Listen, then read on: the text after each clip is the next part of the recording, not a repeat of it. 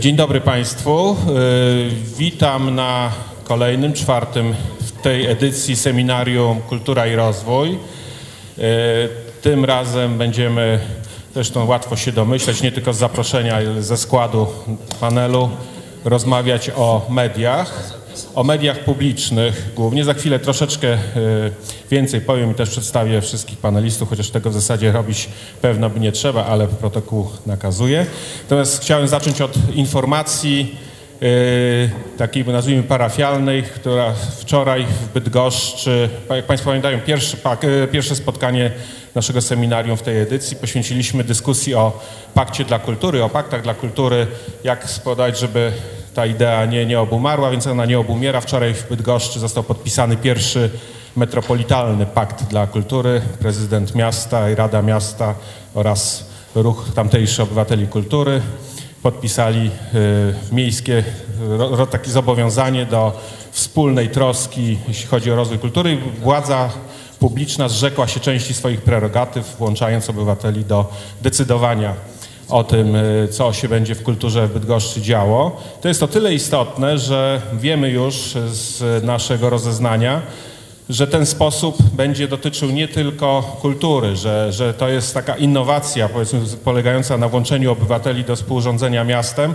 która ma szansę o rozszerzyć się na inne sfery życia. Wiemy, że już, już zaczyna tak tam być. Natomiast sformalizowanie tego pomysłu do samego paktu jest dla nas bardzo... Yy, zapraszamy, zapraszamy. Jest dla nas bardzo ciekawym no i ważnym momentem. Liczymy, że kolejne miasta dołączą. To tyle z tego, co się dzieje wokół Ruchu Obywateli Kultury i Paktu Kultury. O, o tyle jest istotny, że z kolei temat dzisiejszej dyskusji o mediach publicznych też związany jest w pewnej mierze z Paktem dla Kultury. Otóż Pakt dla Kultury, ten, który został podpisany czternastego maja, w swoim dziesiątym punkcie mówi... Ja tutaj zacytuję dokładnie, żeby nie przekręcić. Już czytam. Media publiczne wymagają pilnego wprowadzenia nowoczesnej ustawy medialnej gwarantującej realizację właściwej im misji. Za podstawę prac przyjmuje się projekt Komitetu Obywatelskiego Mediów Publicznych. Ta, tyle, tyle zobowiązanie podpisane między y, rządem a Ruchem Obywatele Kultury, ale dzisiaj właśnie korzystając z tego, że mamy przyjemność gościć tutaj i przedstawię pana Andrzeja Siezieniewskiego, prezesa Polskiego Radia, pana Juliusza Brauna, prezesa Telewizji Polskiej, pana Jana Dworaka, przewodniczącego Krajowej Rady Radiofonii i Telewizji oraz Jacka Żakowskiego i też na sali jeszcze Iwo Zaniewski jest. Są przedstawiciele Komitetu Obywatelskiego Mediów Publicznych, który przygotował właśnie ów wspomniany w Pakcie Obywatelski projekt ustawy o mediach publicznych. I chcieliśmy po, pozastanawiać się, porozmawiać o tym, po pierwsze, jak wygląda w tej chwili realizacja misji publicznej mediów. Mamy pewne sygnały bardzo ciekawe, jeśli chodzi o telewizję, no, powrót Teatru Telewizji do, na swój czas, do jakiego nas telewizja przyzwyczaiła przez kilkadziesiąt lat. No i z dobrą ofertą Boska, która przyciągnęła publiczność taką, jak przyciągają najlepsze mecze, to, to pokazuje, że można zaproponować coś, co, co, co nie musi być tańcem pod wodą. Yy, więc pytanie, czy jest szansa, by ten program realizować i, i, i jakie warunki są jego realizacji. Inne sygnały, które płyną też, akurat w tym momencie mogę, ze względu na, na, na to, że jakby uczestniczyłem, czy byłem świadkiem tych działań z telewizji publicznej, które by nazwał próbą uspołecznienia w jakimś sensie y, kierowania telewizją poprzez konsultacje wielu kwestii z, ze środowiskiem organizacji chociażby społecznych, pewna inicjatywa, by, y, nie wiem, jak to, to będzie też pytanie do pana prezesa, związana y, z paktem misyjnym, tak, z pewną ideą, żeby porozumieć się środowiska mediów i ze środowiskami społecznymi, kultu, politycznymi i kulturalnymi na rzecz y, wspólnego rozumienia misji mediów publicznych i, i spowodowanie, by miała szansa na być realizowania. Ale w końcu też y, przedstawione kilka tygodni temu, być może pan prezes wspomni o tym, y, bo nie było to wtedy jeszcze w pełni jawne spotkanie, raczej miało charakter konsultacyjny, założenia program, strategii programowej telewizji, które no właśnie w pełni do, do idei misji publicznej jako racji stanu, można powiedzieć, telewizji publicznej się odnosiły. Więc nasze pytanie, czy pytanie rozpoczynające tę dyskusję jest takie, właśnie jak wygląda realizacja misji publicznej w obecnym stanie prawnym i politycznym, tak to nazwijmy, bo wiemy, że też polityka często lubi przy mediach publicznych grzebać. I czy w związku z tym yy, ta przesłanka wynikająca z Paktu dla Kultury, a mamy akurat nowe rozdanie polityczne, bo rząd na nowo się konstytuował, mamy nowy parlament, więc jest czas, gdybyśmy stwierdzili, że ten zapis ma pełną moc i usta- nowa ustawa medialna była potrzebna, no to jest chyba najlepszy moment, by z takim postulatem y, się zwrócić. Nie wiem tylko, czy takie będą konkluzje naszej dyskusji.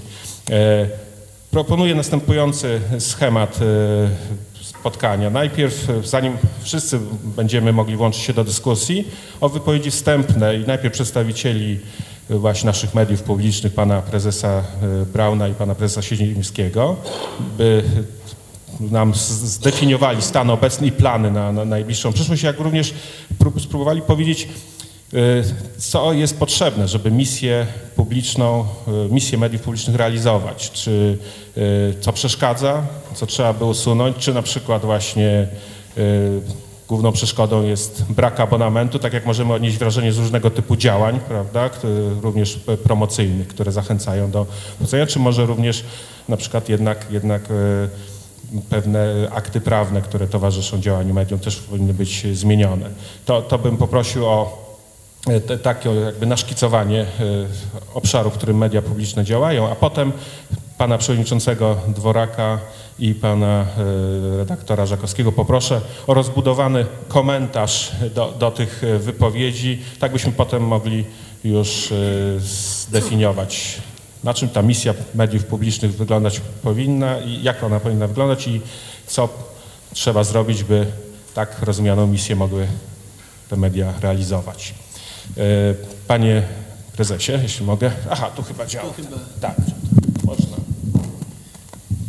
Ja w tej sali, normal... ja w tej sali normalnie mówię bez mikrofonu i staram się też w tej sali tłumaczyć moim stud...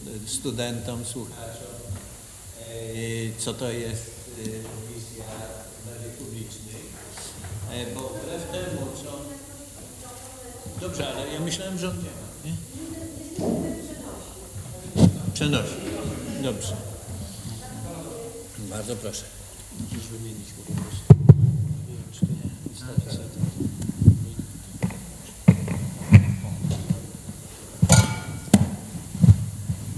Teraz, o tak, tak, zaraz.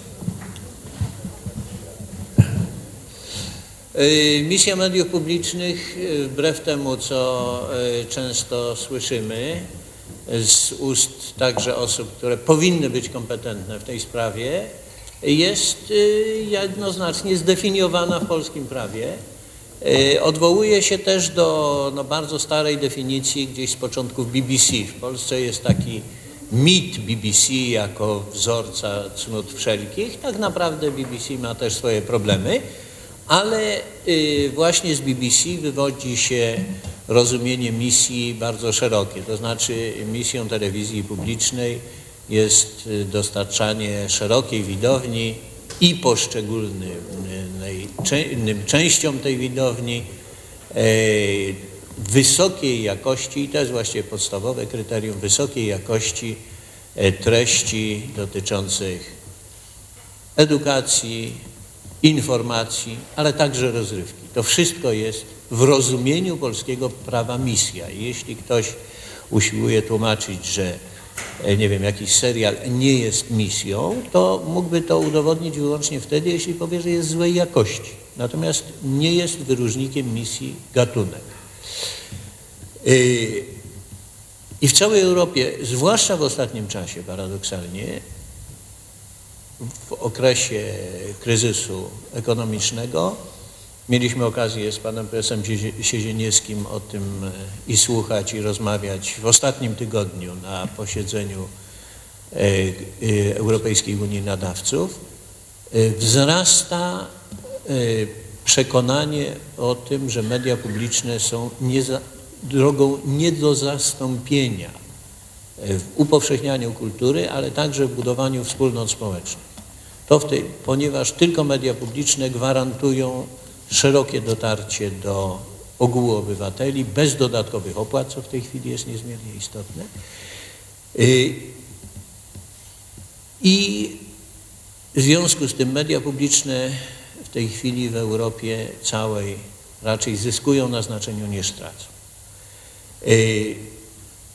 Teatr Telewizji, o którym wspomniał pan redaktor, to jest oczywiście tylko symbol i też trzeba mieć jasną świadomość, że nawet jeśli odnieśliśmy przy okazji boskiej gigantyczny sukces, to ten gigantyczny sukces liczony liczbą widzów był trzykrotnie niższy niż sukces pogrzebu Hanki Mostowiak w M jak Miłość. I to dzięki temu, że widzowie obejrzeli pogrzeb Hanki Mostowiak, mieliśmy z czego sfinansować Boską z udziałem Krystyny Jandy. Stąd wszystkie rozmowy na temat relacji misja i pieniądze niestety muszą jednego i drugiego dotyczyć. Co, co jest potrzebne do realizacji misji w tym znaczeniu właśnie, że wyznacznikiem misji jest przede wszystkim jakość. Dobra wola i pieniądze. I nawet jeśli będzie dużo pieniędzy, a nie będzie dobrej woli, można robić wyższej jakości państwową telewizję komercyjną, ale to nie będzie realizacja ustawowych zadań. Natomiast niestety sama dobra wola nie wystarczy bez pieniędzy. Yy, przyniosłem tutaj taki materiał, któryśmy właśnie dostali w Genewie w ubiegłym tygodniu, który, który jasno, wprost pisze, że jedyne dwie organizacje mediów publicznych w Europie, które tracą w ostatnim czasie finansowanie publiczne, to jest Polska Telewizja i Polskie Radio. Jedyne dwie takie organizacje. Wszystkie inne albo utrzymują, albo w znacznej części zyskują większe finansowanie publiczne. Yy, Telewizja Polska jest takim dziwnym zwierzęciem. Ja tam powiedziałem, że właściwie takie zwierzę nie istnieje, bo ma jednocześnie duży udział w rynku i najmniejsze, absolutnie najmniejsze finansowanie. Yy, więc na dłuższą metę to się nie da tak robić i w związku z tym te założenia strategii programowej, których pierwszym takim wyraźnym sygnałem będzie wiosenna ramówka, czyli to, co się pojawi w programie od początku marca, oparta jest wciąż niestety raczej na dobrej woli niż na finansowaniu. My opieramy się na założeniu, że to finansowanie się poprawi. Jak wygląda finansowanie y, telewizji polskiej? Mówi się, że o niepotrzebnych wydatkach. Oczywiście czasami bywają niepotrzebne wydatki, ale akurat teraz rozmawiałem o konkretnej produkcji. Serial podobny co do gatunku, sposobu prezentacji, który mam, y, mamy, taki, mamy robić serial wspólnie z B B C. Y, u nas podobna produkcja kosztuje mniej więcej sześćset tysięcy za odcinek, w B B C kosztuje mniej więcej osiemset tysięcy za odcinek, tylko że u nas w złotówkach, a tam w funtach. Y, Porównywalne, po, porządnieśmy to analizowali, y, cenniki i, i koszty. W związku z tym bez pieniędzy się tego robić nie da. Ostatnio wyliczyli sobie swoje potrzeby finansowe Słowacy, nasi sąsiedzi i kraj porównywalny pod wielu względami, z wyjątkiem wielkości oczywiście. Y, nowa ustawa, y, Słowacy zlikwidow, postanowili zlikwidować abonament ustawowo, wprowadzić za to sztywny wskaźnik udziału y, finansowania mediów publicznych w, budżet, y, w produkcie krajowym brutto. Finansowanie z budżetu na podstawie sztywnego wskaźnika produktu krajowego brutto jeden przecinek czterdzieści dwa promila, co gdyby odnieść do polskiego produktu krajowego brutto, to w roku bieżącym wynosiłoby dwa miliardy kilkadziesiąt milionów złotych. To jest to tyle, co Słowacy uznali za niezbędnie potrzebne dla finansowania swoich mediów, oczywiście już w przeliczeniu na, na proporcje. Więc co chcemy robić w tej strategii programowej? Chcemy pokazać, do czego jesteśmy zdolni, ale pokazujemy to punktowo. Natomiast jednocześnie musimy zarobić na to, co, co będziemy pokazywać. W związku z tym będzie i Hanka Mostowiak, i Teatr Telewizji, ale Hanki Mostowiak musi być więcej, bo inaczej na Teatr Telewizji, już mówiąc czysto symbolicznie, nie zarobimy. Jeszcze pytanie dotyczące, bo to, to rozumiemy, że załatwienie sprawy abonamentu czy finansowania może w ten sposób jest, jest kluczowe. Czy kwestie, to, to co też pytałem, czy dostrzega Pan konieczność jakichś modyfikacji kwestii formalnoprawnych, czy ustaw otaczających działanie mediów publicznych, czy tu są potrzebne jakieś modyfikacje, czy akurat Pan, mając odpowiednie finansowanie, jest w stanie realizować tak zdefiniowaną misję publiczną, którą, o której Pan wspomniał? Ja uważam, że obecnie obowiązująca ustawa, a warto przypomnieć, że ustawa, która weszła w życie w ubiegłym roku, dość istotnie wzmocniła funkcję kontrolną Krajowej Rady, i co uważam za słuszne, bo nadawca publiczny się powinien rozliczać z pieniędzy, które dostaje, bardzo precyzyjnie. Także uważam, że tutaj z punktu widzenia telewizji zmiany ustawowe dotyczące kształtu tej organizacji, modelu prawnego nie są wcale niezbędne.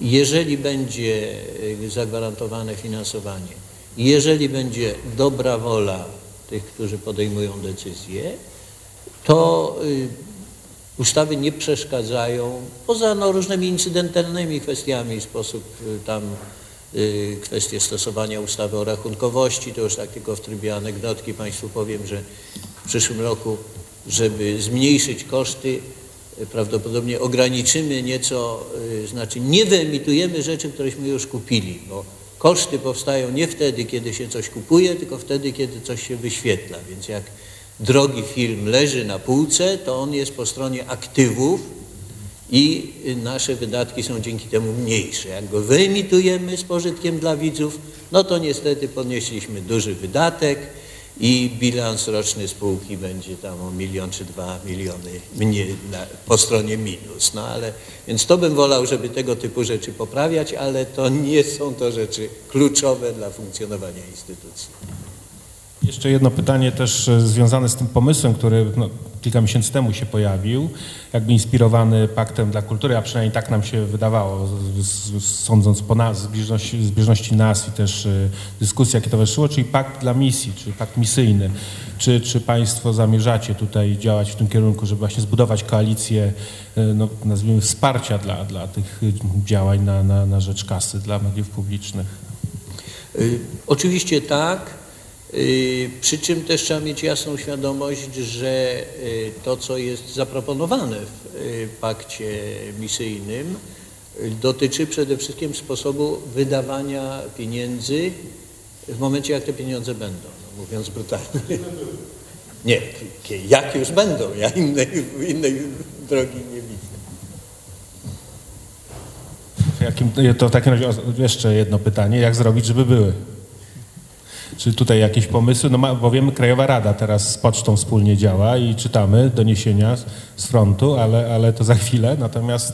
Znaczy, no, staramy się, będziemy rozpoczynać w najbliższych dniach taką kampanię wspólnie z Polskim Radiem yy, zachęcającą do płacenia abonamentu, czy wskazującą potrzebę płacenia abonamentu. Myślę, że ona jest znacznie lepsza niż to, co było do tej pory z punktu widzenia marketingowego.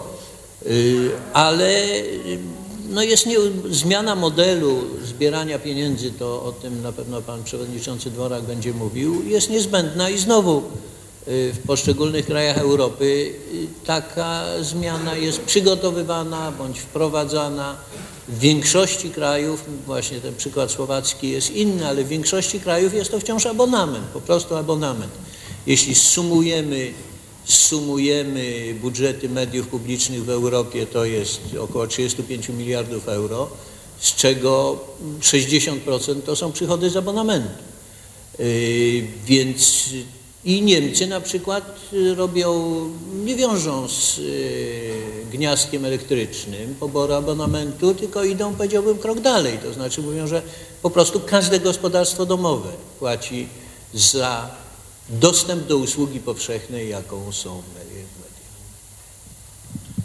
Dziękuję bardzo. I pan prezes Siezieniewski, podobny zestaw pytań. Czy, czy realizacja misji publicznej szkodzi udziałowi w rynku medialnego i, i, i jak realizować misję?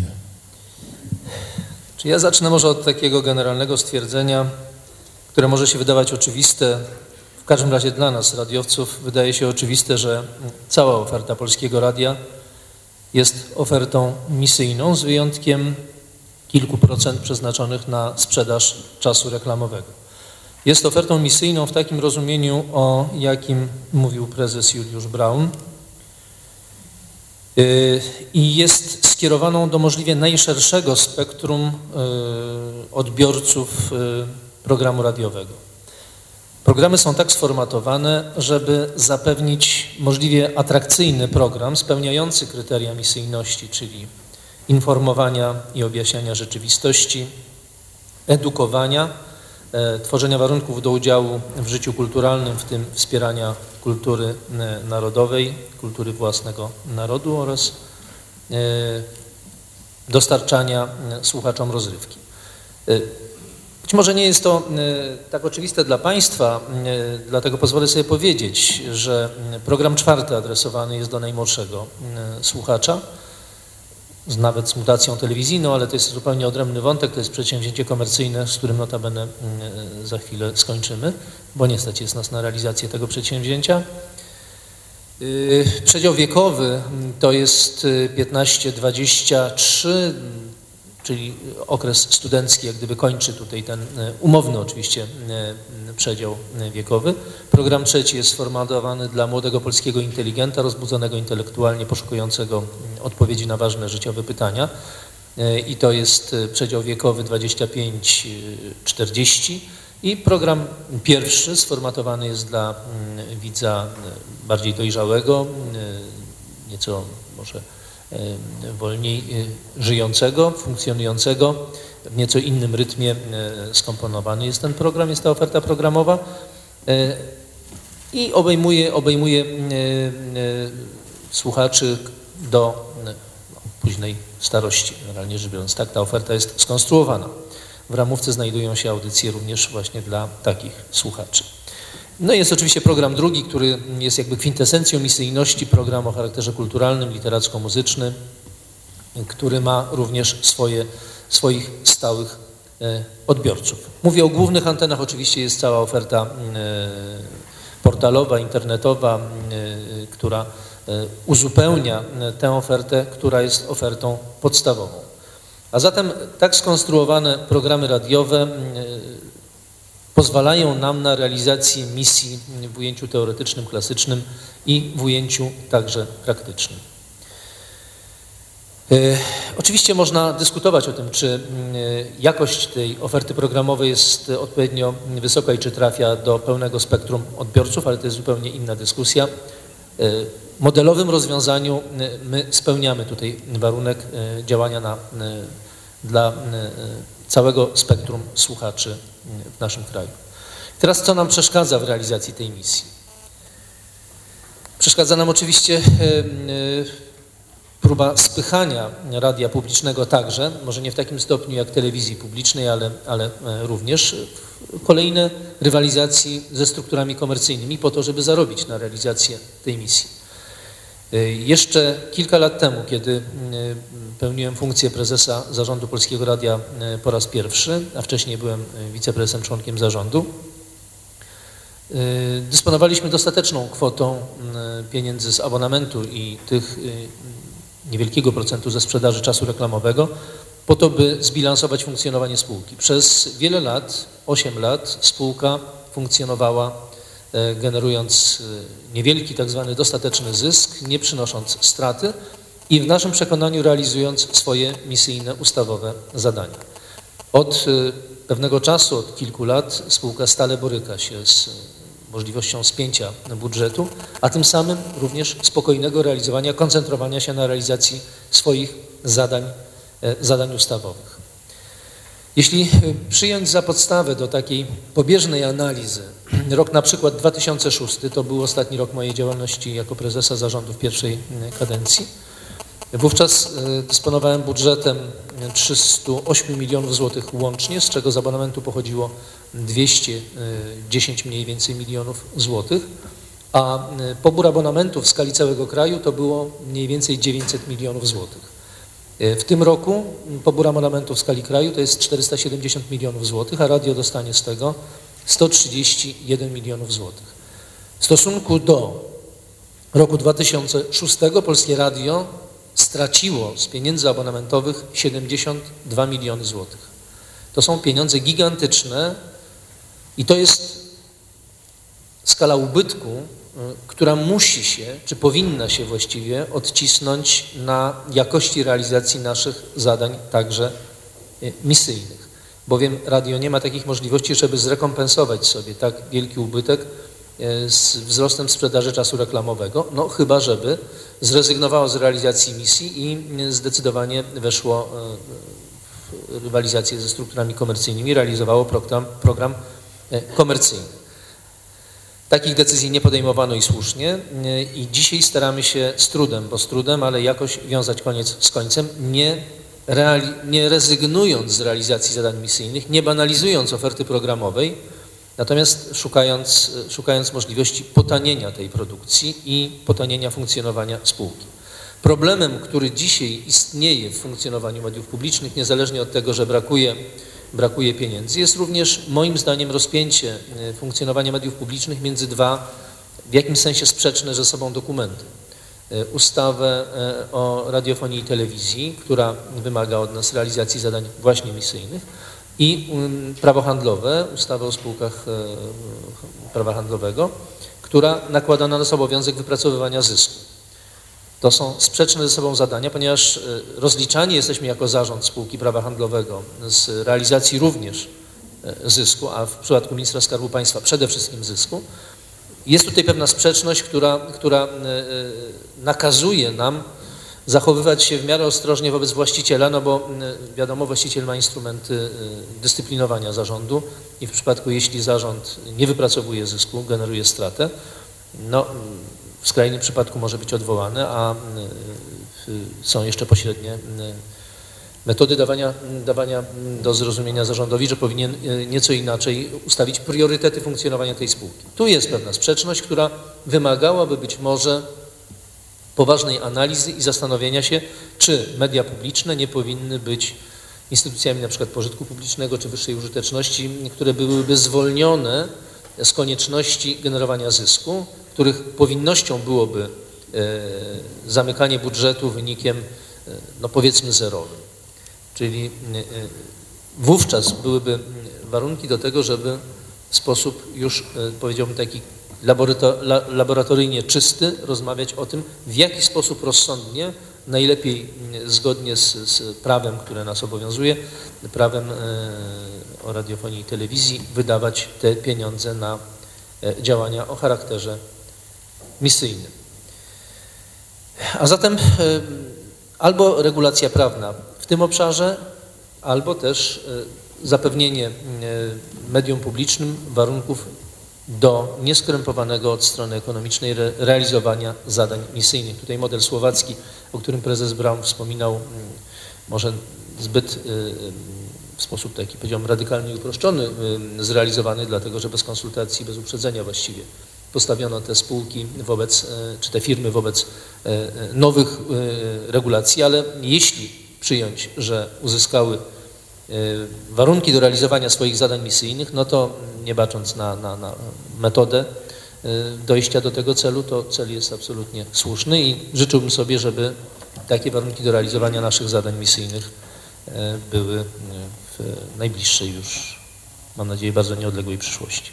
Panie prezesie, takie pytanie, ono umknęło mi podczas rozmowy o telewizji, będzie, myślę, że jeszcze, jeszcze będzie okazja poruszyć, ale też jeden z wektorów istotnych dotyczących zmian w ogóle w przestrzeni medialnej jest zmiana technologiczna. Ona też w jakiś sposób wpływa na to, jak publiczność się dzisiaj konstruuje, prawda, w jaki sposób dociera do, do mediów, czy jeszcze korzysta z oferty tych, powiedzmy, mediów tradycyjnych, czy państwo właśnie no, formułując strategię programową i rozwojową, dostrzegacie to, że być może no, wie, wie, wiele po prostu pro, problemów, tak? Z, po, no, sprzed paru lat już po prostu nie istnieje, dlatego że mamy zupełnie inną publiczność, zwłaszcza w tym wieku młodszym, tu pan wskazywał, piętnaście dwadzieścia trzy lat, gdzie, gdzie mogą już nie tylko inaczej docierać do muzyki, ale mogą sami tworzyć treści, stworzyć swoje radiostacje, jakby nie, nie pytając o, o o zgodę Krajowej Rady nawet, żeby to robić, prawda? Więc, więc jak, jak to wygląda, świadomość? Żeby, tej... żeby odpowiedzieć możliwie najbardziej plastycznie na pana pytanie, to powinienem pana zaprosić do Polskiego Radia, do studia programu czwartego na przykład i pokazać, w jaki sposób funkcjonuje dzisiaj program czwarty, ale to nie dotyczy tylko programu czwartego, to dotyczy także wszystkich pozostałych anten. Multimedializacja Polskiego Radia stała się faktem. Stała się także przyczyną pewnych kłopotów Polskiego Radia, ponieważ zrealizowanie programu multimedializacji, czyli wyposażenia studiów radiowych w odpowiedni sprzęt, także wideo, dający streaming również wideo i możliwość oglądania radia czy podglądania radia w internecie, to wszystko zostało zrobione. Dzisiaj jesteśmy znakomicie wyposażeni. Ten program został zrealizowany mniej więcej w osiemdziesięciu do osiemdziesięciu pięciu procent i wydaje mi się, że będziemy w stanie, balansując na, na, na, na granicy wydolności finansowej, dokończyć go po to, żeby nie zaniedbywać możliwości docierania do słuchaczy także tymi najnowocześniejszymi kanałami dotarcia, czyli właśnie poprzez internet. Nasz portal niezwykle atrakcyjny pokazuje to wszystko, co najlepsze na antenach w, poprzez właśnie internet. Mamy możliwość podglądania streamingów programów również właśnie w internecie. Jesteśmy obecni w ofercie telefonii komórkowej. Także tutaj zostało zrobione absolutnie wszystko, żeby dotrzymać kroku zmieniającej się rzeczywistości technologicznej funkcjonowania mediów publicznych. Tak na marginesie, pan prezes Braun wspominał o konferencji, o Zgromadzeniu Generalnym E B U. Plonem tej, naszego udziału w, tej, w, tej, w tym zgromadzeniu będzie styczniowe taki workshop z udziałem dyrektora technicznego Europejskiej Unii Nadawców Radiowo-Telewizyjnych, gdzie będziemy chcieli pokazać, co dzisiaj w dziedzinie technologii dzieje się, jaka jest przyszłość mediów publicznych widziana przez pryzmat Genewy, czyli Europejskiej Unii Nadawców Radiowo-Telewizyjnych, co jest już, właśnie zostało się faktem i co lada moment także zapuka do naszych drzwi. I to jest kwestia nieodległych pięciu, siedmiu czy dziesięciu lat, tylko kilkunastu miesięcy. Będziemy chcieli także i o tym porozmawiać, pokazując, w jakim kierunku te media się zmieniają i jak ważne jest, żeby stworzyć im możliwość stałej obecności w przestrzeni medialnej, radiowej i telewizyjnej, Z, ze swoją ofertą, unikatową ofertą, ofertą misyjną. Dziękuję. No właśnie chciałem pana prezesa, bo, bo zapomnieliśmy o najważniejszym momencie w telewizji, przejście na platformę. Jeszcze jedno tylko króciutkie uzupełnienie, bo rzecz, która jest dla nas oczywista, nie wiem czy dla państwa, kiedy mówimy o zysku spółek radiofonii i telewizji publicznej, trzeba pamiętać, że zgodnie z ustawą, cytując ustawę dosłownie, ten język taki prawniczy, właściciel nie ma prawa do udziału w zysku, czyli cały zysk pozostaje na miejscu. Cały, cokolwiek jest na plusie, to pozostaje na realizację zadań samej telewizji, czyli wypracowanie zysku nie służy temu, żeby Skarb Państwa się wzbogacił. Natomiast co do pytania o zmiany technologiczne, znaczną część już także i w moim imieniu odpowiedział pan prezes Siezieniewski. Natomiast w przypadku telewizji myślę, że warto podkreślić taki pewien pozorny tylko paradoks, że co prawda zwłaszcza młodzi ludzie mniej czasu oglądają telewizję, ale co najmniej tyle samo czasu oglądają kontent przygotowany przez telewizję innymi, przy pomocy innych narzędzi, prawda? Czyli jeżeli telewizja, i tu już w przypadku w szczególności publiczna, nie wyprodukuje tego, używając brzydkiego wyrażenia, kontentu, to jego nie będzie w internecie. I to już z punktu widzenia kultury narodowej, tożsamości, debaty publicznej jest niezmiernie istotne. Ja nie mogę powiedzieć, żeby nasz portal był szczególnie atrakcyjny. Mogę tylko obiecać, że wkrótce będzie. Dziękuję. Nie, to już nawet nie zależy. Dziękuję za, za naszkicowanie tej mapy. Chciałem teraz pana przewodniczącego Jana Dworaka poprosić o spojrzenie z lotu ptaka, bo pan właśnie, tak jak usłyszeliśmy, ma większą władzę nad mediami publicznymi w ramach nowej ustawy. Jak pan ocenia szansę realizacji misji publicznej przez media właśnie w ramach tych prerogatyw, którymi dysponuje Krajowa Rada, organ konstytucyjny, co by nie było? Ten mikrofon działający. Chciałbym króciutko powiedzieć, że rzecz oczywistą, no ale tak dla pełnego obrazu, że media publiczne to nie tylko Polskie Radio i Telewizja Polska, ale to także siedemnaście spółek regionalnej, regionalnych rozgłośni Polskiego Radia. I nie chciałbym mówić o takich rzeczach oczywistych, troszkę inaczej chciałbym spojrzeć na, na media publiczne. Znaczy, jakie ja widzę w tej chwili zadania, które przed mediami publicznymi stoją. Muszę się zastrzec, że te zadania będą nieco różne w zależności od tego, czy będziemy myśleli o Polskim Radiu, czy o Telewizji Polskiej, i ma to bezpośredni związek od, z tym, o czym już tutaj koledzy prezesi mówili, czyli z finansowaniem. Dobrze wiemy, bo to też są powszechnie znane dane, że budżet telewizji publicznej wypełnia abonament w jedenastu procentach. W jedenastu procentach to jest śladowa ilość. Polskiego Radia to jest w granicach siedemdziesięciu paru procent.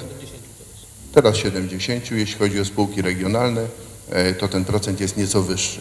I spółki regionalne są tymi mediami, które sobie zupełnie nieźle radzą, realizując różnie, bo jest, jest, jest ich, jak powiedziałem, siedemnaście, więc tych odpowiedzi powinno być siedemnaście, ale generalnie tak uśredniając sobie zupełnie dobrze radzą z zadaniami misji publicznej na swoim terenie. Tak można powiedzieć.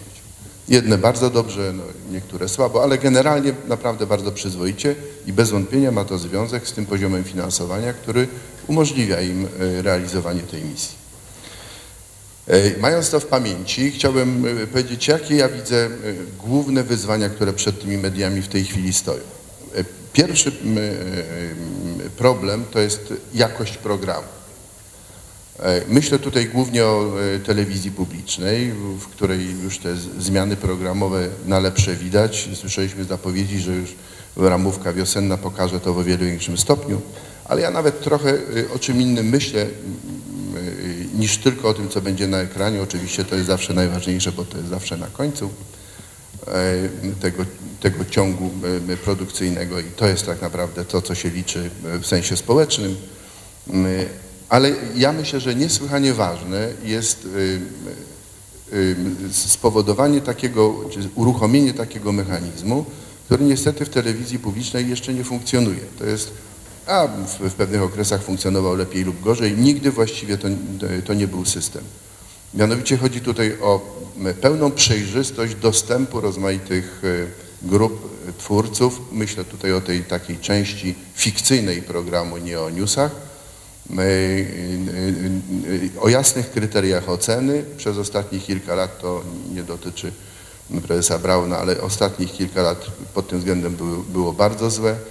Decyzje o dopuszczeniu programu i o ocenie programu stawały się, nigdy nie były w wystarczającym stopniu dobre, a stawały się coraz bardziej dyskrecjonalne i coraz bardziej niejasne.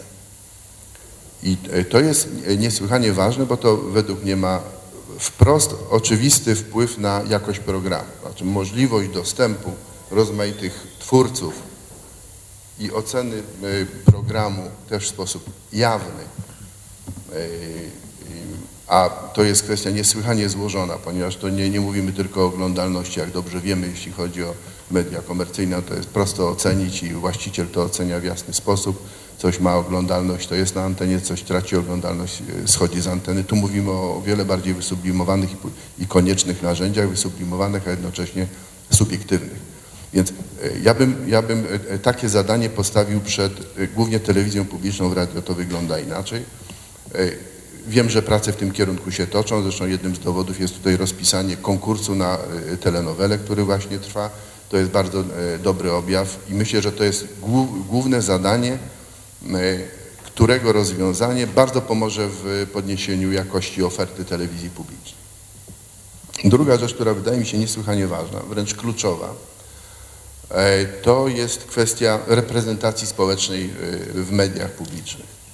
Tak naprawdę ten problem nie został nigdy rozwiązany. Jedynym rozwiązaniem, które zostało przyjęte na początku lat dziewięćdziesiątych, za co ja też jakąś odpowiedzialność ponoszę, niewielką, ale jednak ponoszę, to są rady programowe. Jak dobrze wiemy, rady programowe nie działają w mediach publicznych dobrze. Ja się z tym stykam od ponad roku, patrząc na to z punktu widzenia regulatora. Wiemy, że te rady programowe to nie jest prawdziwa reprezentacja społeczna. To są ciała, które przez zarządy na ogół są traktowane jako zło konieczne, coś, co przeszkadza we właściwym funkcjonowaniu firmy, a z kolei ludzie, którzy w tych radach programowych zasiadają, mają poczucie swojej bezradności. W związku z, z tym tak naprawdę ta reprezentacja nie działa. Ja nie mówię, że to mają... Ja akurat jestem zwolennikiem ożywienia i robimy dość dużo w, w tym celu, żeby ożywić te rady programowe. My dajemy im tutaj ważne funkcje konsultacyjne, jeśli chodzi o porozumienia programowo-finansowe, ale trzeba tutaj zdecydowanego pomysłu, żeby społeczeństwo poczuło, że te media są ich. Bo inaczej mówi się o tym, że te media tak naprawdę to są, być może e, należą do polityków, mówi się o upolitycznieniu, być może należą do, do e, tak zwanych ludzi mediów, tam jest po kilkadziesiąt związków zawodowych, związki zawodowe czują się właścicielami telewizji, radia, a tak naprawdę media należą do społeczeństwa. To jest bardzo trudne zagadnienie, ale koniecznie trzeba rozwiązać, biorąc pod uwagę oczywiście całą złożoną, jak to się mówi teraz, ekologię mediów, czyli również te media społeczne, które funkcjonują w internecie. To musi być jasne, że, że, to są, że to są media publiczne. To bardzo by pomogło, myślę, w oczyszczeniu atmosfery wokół wokół mediów. No i wreszcie część, trzecie zadanie to jest finansowanie i to już się nie odnosi oczywiście do mediów, tylko to się odnosi generalnie i do społeczeństwa ogólnie, do elit społecznych, w szczególności oczywiście do elit politycznych. To finansowo, o tym finansowaniu było już dużo tutaj mówione, ja się w stu procentach z tym zgadzam. Jest dziwne i niewytłumaczalne, że Polska właściwie w Europie jest jedynym krajem, która nie odpowiedziała na to pytanie, w jaki sposób finansować media publiczne. Ten, ten model finansowania, który jest obecnie, jest modelem nieszczelnym, dosyć kalekim. Należy go poprawić, być tak jak Słowacy, tak jak Niemcy, czy tak jak Anglicy. Tych sposobów jest tutaj kilka, ale one wszystkie są techniką. Tak naprawdę ważna jest pewna wola, żeby te media zaopatrzyć w finansowanie inne niż finansowanie rynkowe. I na koniec krótko chciałem się odnieść tutaj do tego, co e, mówił e, pan prezes Siezieniewski, mówił tutaj o formie spółki handlowej. Ja tutaj stoję, na, polemiczny trochę będzie ten fragment wypowiedzi, ja stoję na zupełnie innym stanowisku. Uważam, że forma spółki publicznej uratowała media publiczne w Polsce. Gdyby one mogły się zadłużać, tak jak szpitale się zadłużały, to tych mediów by już dawno nie było. To, że, że one muszą w bardzo trudnej, coraz trudniejszej sytuacji, w tej chwili stojąc na, na granicy sensowności działania ekonomicznego, ale muszą zachowywać pewną dyscyplinę, to je ratuje tak naprawdę. I ja nie widzę powodu, dla którego ta, ten rodzaj spółki, ale oczywiście zmieniony przy pomocy lex specialis, jakim jest ustawa o radiofonii i telewizji, ten kształt miałby przeszkadzać. Według mnie to nie jest podstawowy problem obecny. No to tyle na początek, dziękuję. To jeszcze, jeszcze pytanie uzupełniające, bo właśnie pan mówi tutaj o konieczności uspołecznienia mediów. Czy takim właśnie, jak pan ocenia, bo, bo takim pomysłem był właśnie obywatelski projekt ustawy o mediach. To był projekt radykalnego uspołecznienia właśnie, czyli wręcz przekazania formalnie ustawy. No i, i, i stoimy wobec tej sytuacji, że ten postulat jakby powrotu do ustawy jest ciągle aktualny. Nikt go, z niego nie zrezygnował. Został wzmocniony przez Pakt dla Kultury. Co, co, co pan sądzi o takiej zmianie? Bo z tego, co pan mówi, to raczej pan widzi, że, że jest szansa w tym porządku prawnym poprzez oddziaływanie, nie wiem, chociażby na wolę polityczną, uzyskania pewnych, pewnych pozytywnych efektów. Czy, czy, czy, czy dobrze zrozumiałem? Tak, ja uważam, że ten tak zwany społeczny projekt ustawy, czy projekt ustawy twórców, to jest, on, to jest bardzo ciekawa propozycja. Intelektualnie niesłychanie interesująca, bo taka bardzo radykalna, zmieniająca właściwie porządek rzeczy, bardzo zapładniająca do myślenia. Natomiast mówiąc wprost, uważam, że on jest po prostu nie do zrealizowania. Znaczy, tam są dwa błędy. Znaczy, ten pierwszy błąd to oczywiście to jest kwestia oceny sytuacji. Tak? Według mnie on jest nie do zrealizowania w tym sensie, że politycy są tam traktowani no, jak kamień w bucie, który, który trzeba wyrzucić. No, to nie da rady. Ci politycy są elementem porządku demokratycznego. Oni w, w każdym kraju demokratycznym mają wpływ na media, tylko ten wpływ na media musi być bardzo wyraźnie sprecyzowany i jawny. Tak? I on, jeśli będzie jawny, jeśli nie będzie podskórny, jeśli będzie we właściwych proporcjach, nie, nie będzie decydujący o mediach, to to jest potrzebne. I oni się po prostu nie dadzą wyrzucić, to jest, nie uchwalą takiego prawa, więc to jest samobójcze działanie. To jest jedna rzecz. I drugi błąd generalny, który ja widzę, to jest taki, że twórcy, widząc pewne właśnie braki organizacyjne w mediach, widząc ten brak uspołecznienia, o którym mówimy, postanowili te braki zastąpić przez nadbudowanie instytucji ponad tymi mediami. I to jest według mnie podstawowy błąd, który jest w tej ustawie, ponieważ wszystkie te mechanizmy uspołecznienia, ich zaczątki czy, czy ich formalne instytucje w obecnych mediach istnieją. I ja bym wolał, żeby właśnie zrobić coś, co jest łatwiejsze, prostsze, w czym już mamy doświadczenie, czyli na przykład żeby ożywić rady programowe, chociażby w ten sposób, żeby ograniczyć tam wpływ polityków, bo tam jest, one są, przypomnę, piętnastoosobowe, dziesięć miejsc, to są miejsca, do których prawo zajmowania mają przedstawiciele ugrupowań parlamentarnych. Wystarczy to zmienić, wystarczy, aby jeden przedstawiciel partii politycznej zasiadał w takiej radzie programowej, resztę, żeby zajmowali przedstawiciele organizacji społecznych, organizacji pozarządowych, środowisk twórczych i to już będzie jakościowa zmiana, jeśli te rady programowe zaopatrzymy w jeszcze istotniejsze kompetencje. Nie widzę żadnego powodu, żeby takie rady programowe nie miały istotnego wpływu na wybór władz mediów publicznych, na przykład razem z radami nadzorczymi, ale można wymyślić parę innych pomysłów. Mi nie chodzi o to, żeby opowiadać szczegóły tutaj, nie chcę być źle zrozumiany, chcę mówić o pewnej idei. Według mnie zaczątki mechanizmów uspołecznienia w tej strukturze tkwią i trzeba je rozbudować, a nie wymyślać instytucje, które by kontrolowały te media, bo to jest według mnie droga o wiele bardziej kosztowna, o wiele bardziej ryzykowna, no i niepotrzebna, skoro już mamy doświadczenia potem na tej ścieżce i dobre, i złe, po której się poruszamy. To tyle. Dziękuję. To Jacek, grunt dla Ciebie już jest też przygotowany. Trochę czasu właśnie upłynęło od momentu, kiedy, kiedy idea ustawy obywatelskiej, tak, projektu obywatelskiego była zwodowana na Kongresie Kultury w Krakowie. Wtedy atmosfera wokół mediów była inna. Byliśmy tak w, w cieniu prób wprowadzenia ustawy, tak, tak zwanej ustawy profesora Kowalskiego, tak, od której on się zresztą odżegnuje bardzo intensywnie, uważając, że nie ma wiele, nic wspólnego z jej ostatecznym kształtem. No ale właśnie, czy, czy teraz po wysłuchaniu tych diagnozy z, ze strony kierujących mediami publicznymi dotyczących wizji, yy, misji publicznej oraz tego, co, co, co pan przewodniczący Dworak powiedział, jakby o możliwościach oddziaływania, yy, uważasz, że, że, że to rzeczywiście jest sposób na uzyskanie, no, czy powrót mediów publicznych do stanu właściwego, to z tej definicji misji publicznej, czy jednak należy stanąć twardo na, na, na gruncie Paktu dla Kultury, tego postanowienia konstrukcji nowej ustawy medialnej, do której punktem wyjścia będzie, będzie projekt, który, który no, powstał wysiłkiem społecznym?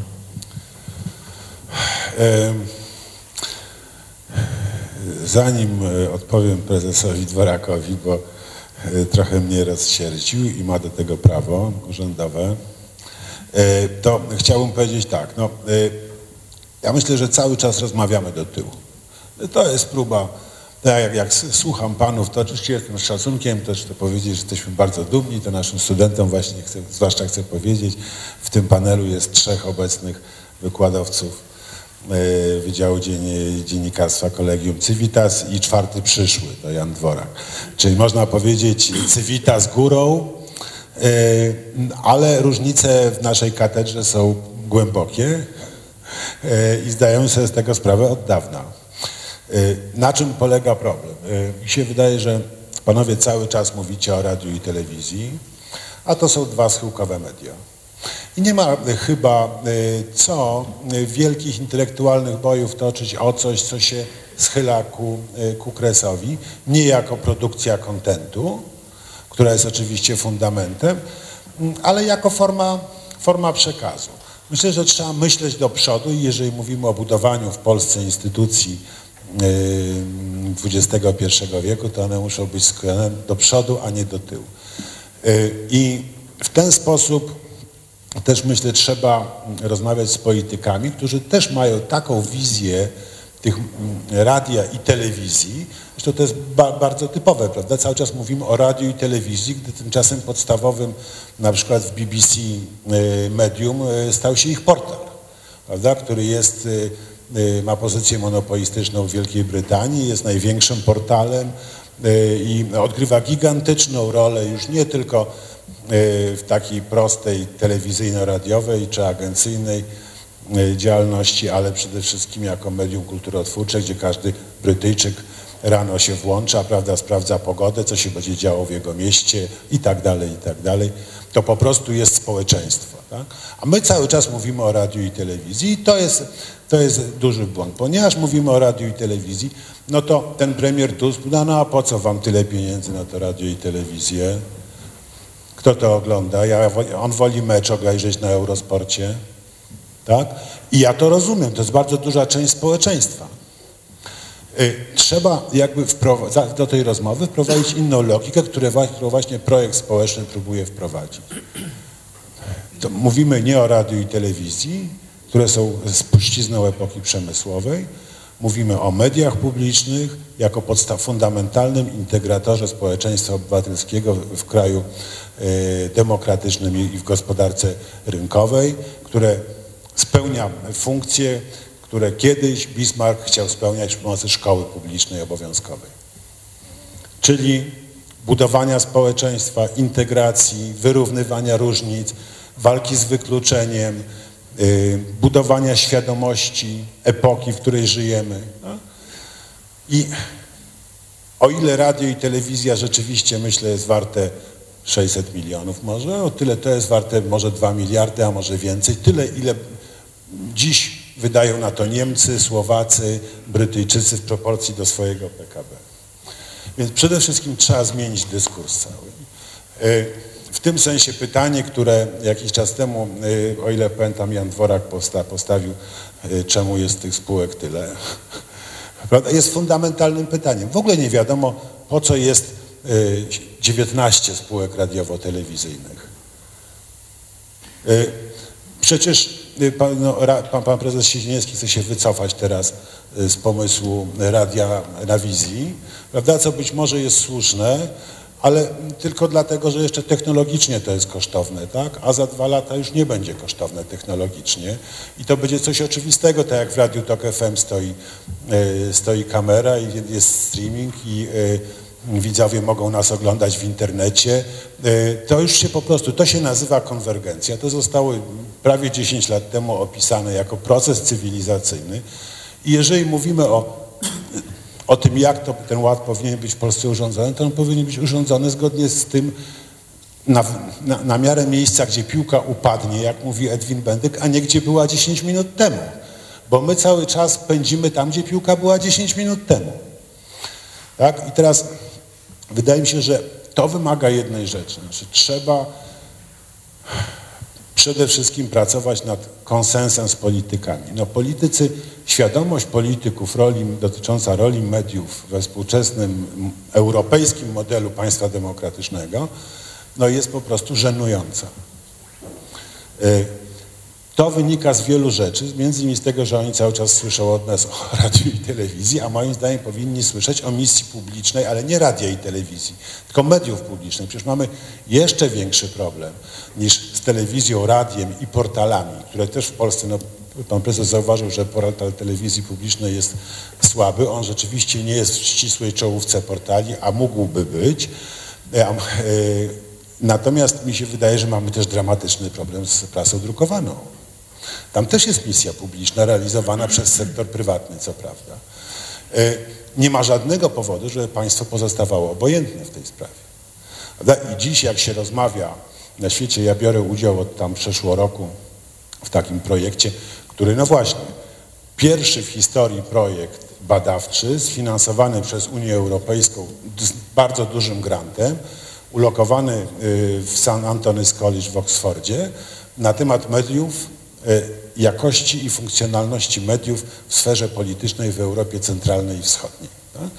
I od przeszło roku grupa bardzo wybitnych medioznawców z profesorem Mancinim, znanym panom do, dobrze, z Janem Zielonką, z Johnem Kinem, i grupa profesjonalistów z kilku krajów pracuje nad tym, żeby zrozumieć, co tu właściwie się stało. Rzeczywiście Polska odstaje, odstaje tak, nie, nie, nie chcę zbyt obrazowego porównania yy, yy, używać, ale polska świadomość w tej sprawie tym się różni od świadomości europejskiej, czym się yy, różni wytytłana krowa z Podlasia od szwajcarskiej krowy na stokach alpejskich, prawda? I to na pierwszy rzut oka widać po prostu, że to jest z innego świata myślenie całe.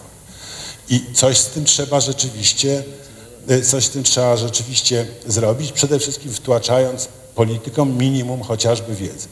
No, pan premier ostatnio polemizował z panem przewodniczącym w sprawie finansowania yy, abonamentu poprzez opłaty od komputerów, prawda? No jest kompletnie oczywiste, że nie da się wprowadzić podatku od komputerów, tak jak nie może być podatek od butów, prawda? Natomiast urządzenie odbierające przez internet kontent telewizyjny, od, dziś bardzo trudno jest odpowiedzieć, czy to jest, czy to urządzenie to jest telefon, telewizor czy komputer. I konwergencja sprawia, że za dwa lata już w ogóle się tego nie da powiedzieć w, w odniesieniu do ogromnej części urządzeń. Teraz fakt, że klasa polityczna ma to nieprzemyślane, a to jest jedna z fundamentalnych rzeczy w budowaniu współczesnego społeczeństwa.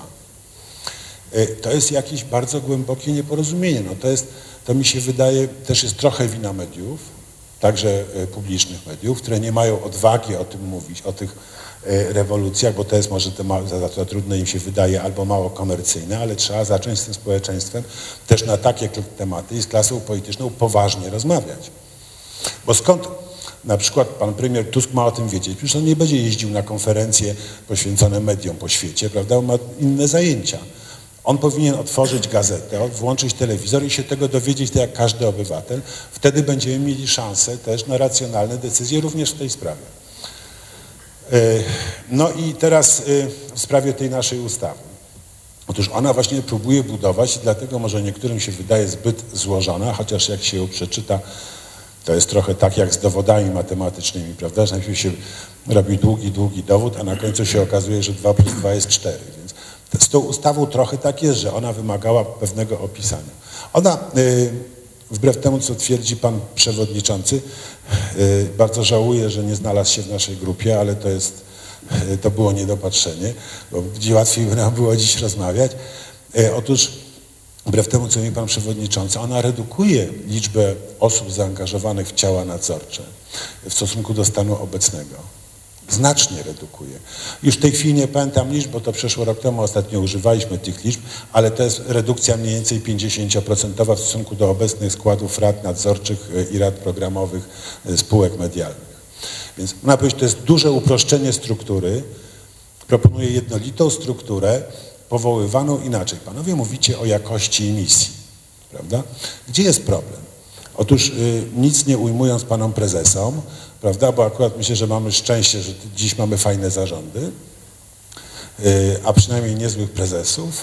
Otóż wydaje mi się, że, yy, wydaje mi się, że ryzyko, yy, że yy, wynikające z tego, że selekcja jest prowadzona w trybie polityczno-partyjnych yy, par- partyjnych negocjacji, które są troszkę zamaskowane poprzez konkursy, ale przecież wszyscy doskonale wiemy, że to jest maskowanie i oczywiście panowie musicie zaprzeczyć, ale gazety o tym piszą przy każdym konkursie, tak? Ta antena dlatego, ta antena dlatego, ten członek zarządu reprezentuje tę partię, inny tamtą. No, to, to, to jest kompletnie czytelne i powszechnie wiadome. Otóż to powoduje, że ta struktura jest nakierowana, ponieważ kariery jej liderów są nakierowane na użyteczność polityczną, a nie kulturową, na władzę, a nie na społeczeństwo. I yy, wydaje mi się, że jeżeli my tego, a tu jest bardzo silna kultura, już się wytworzyła, będzie ją trudno yy, przy pomocy kilku osób dobrej woli zmienić, trzeba kompletnie zmienić mechanizm i myśmy próbowali to zaproponować, żeby politycy zrezygnowali dobrowolnie z bezpośredniego wpływu na czwartą władzę, tak jak dobrowolnie zrezygnowali z, z bezpośredniego wpływu na trzecią władzę. Jeżeli tam to jest możliwe, czemu tutaj to jest niemożliwe? Ale też zrezygnowali z bezpośredniego wpływu na uniwersytety, na badania naukowe z tego samego powodu. To znaczy muszą być w społeczeństwie sfery, które kierują się innymi wartościami niż zwycięstwo polityczne. I stąd, stąd to nasze przekonanie. Ja, panie prezesie, wiem, też jestem politycznym realistą, ale uważam, że jeżeli pan premier podpisał Pakt dla Kultury i byłem tam na miejscu, wiem, że czynił to w, w stanie świadomości pełnej, znaczy nie był napity, naćpany, nieprzytomny, normalnie z nami rozmawiał, wiedział, co podpisuje. I tam jest wyraźnie napisane, że podstawą prac będzie nasz projekt społeczny. Tak? No to ja uważam, że pan premier po takim triumfie wyborczym nie zrobi z gęby cholewy. Może mieć kłopot, oczywiście. Wiem, że nie wszystkie partie są zachwycane tym projektem. I w jego własnej partii będzie opór. No ale pan premier jest tak potężną osobą w Polsce, że mam, yy, nie mam powodu poddawać dobrego projektu tylko dlatego, że może panu premierowi będzie przez chwilę trudno politycznie go przeprowadzić. No jak dał słowo, niech się teraz martwi. Oczywiście to jest do negocjacji z całą klasą polityczną i yy, my jesteśmy na to, na to bardzo otwarci, ale yy, mimo yy, sympatycznych i zaprzyjaźnionych i wiarygodnych dla mnie twarzy, które widzę na czele mediów dziś, nie wierzę, że ten system daje się w obrębie obecnego porządku uczynić dobrym. To nie będzie dobry system. Panowie, nie dostaniecie pieniędzy tyle, ile trzeba, żeby zrobić to, co trzeba. Tak długo, jak długo nie wytworzycie w klasie politycznej przekonania, że to jest fundamentalna inwestycja społeczna, nie mniej ważna, może ważniejsza niż stadiony i autostrady. I jeżeli oni tego nie zrozumieją, to wam pieniędzy nie dadzą, a jak zrozumieją, to uchwalą nasz projekt. Więc wydaje mi się, że tutaj jest... jest dość jasna sytuacja i już, już naprawdę, już naprawdę kończę. Jednym z takich kompletnie no, już uzgodnionych dogmatów dziś w, w myśleniu europejskim o mediach jest pojęcie benchmarku, prawda? Że te media dlatego są tak niezwykle ważne, że one wyznaczają standard całemu rynkowi medialnemu, nie tylko medium elektronicznym, ale też drukowanym. Mało tego, one wyznaczają standard polityce, bronią tego standardu. I jako przykład taki może najlepszy, który, z którym ostatnio się spotkałem, to przytoczę przez Manciniego używany przykład, przykład Fox News i Sky News.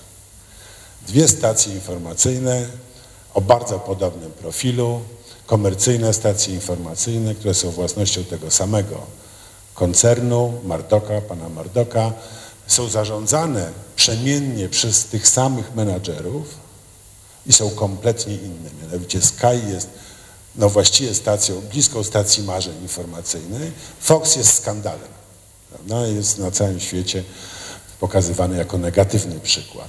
W tej samej strukturze instytucjonalnej. Dlaczego? Dlatego, że na, tam, gdzie działa Sky, jest benchmark w postaci B B C, tam, gdzie działa, e, działa Fox, tego benchmarku nie ma, czyli w Ameryce. I to pokazuje, jaką, jak ogromną rolę te media odgrywają nie przez to, co same produkują, bo to oczywiście jest ważne, co, co panowie produkujecie, ale ważne jest, czego uczycie innych.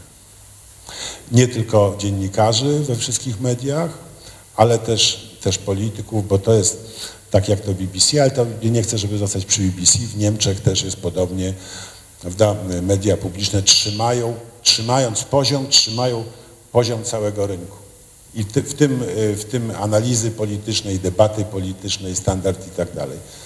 Dopóki tego nie wytłumaczymy polskim politykom, że nie będą musieli, wchodząc do studia, zakładać kaloszy, prawda, to, to mówiąc najkrócej, te nasze zmagania będą bezowocne. Za chwilę dam panom tutaj szansę na odpowiedź, ale pytanie jedno, czy między... Czy musi być sprzeczność między tymi dwiema wizjami? W tym sensie, że to jest cel strategiczny. Wiadomo, że ustawy nie uchwali się w miesiąc, prawda? To, to, to przekonywanie i tak dalej, to może potrwać całą kadencję, prawda? Mam na szczęście i początek, ale wiem, że może trwać cztery lata, prawda? I ten, ten proces będzie trwał. W tym czasie media muszą funkcjonować, no chociażby transformacja na platformę cyfrową telewizji publicznej jest procesem, którego nie można zatrzymać, prawda? Jest ileś rzeczy, które jakby nie, nie sposób powstrzymać, prawda? Dobrze, żeby te, te, te rzeczy, o których mówili prezesi, też się działy w tym czasie, prawda? Czy, więc być może tutaj da się po, po, pogodzić, jak, jak, jak uważasz, czy, czy, czy raczej boisz się, że, że właśnie lepsza jest sytuacja, że im gorzej, tym lepiej, bo wtedy łatwiej będzie przekonać. Znaczy, no oczywiście cudownie zupełnie było, jak był pan Farfał prezesem, prawda, i nie wiadomo było, kto wygrawał wybory, PiS czy Platforma, to wtedy mogliśmy zmobilizować wszystkich do poparcia radykalnej reformy. Dziś jest bardzo trudno, bo jest niezłe, niezłe zarządy, są niezła Krajowa Rada, to działa racjonalnie. Tylko to nie może być zamiast. Yy, moim zdaniem, jeżeli ktoś ma wrażenie, że w obrębie tego porządku z tymi spółkami akcyjnymi, z tym abonamentem wciskanym jako zło konieczne, że w obrębie tego porządku i z tymi władzami powoływanymi w trybie przetargu politycznego, że to na długą metę będzie mechanizm stymulujący modernizację Polski w dwudziestym pierwszym wieku, to jest w głębokim błędzie. To jest mechanizm pozwalający przetrwać mediom publicznym jeszcze jakiś czas. Tyle. A dla mnie to jest o wiele za mało. To w ogóle nie o to chodzi. Trwanie mediów publicznych jest, jest wartością, bo substancja jest wartością, ale to jest mała wartość.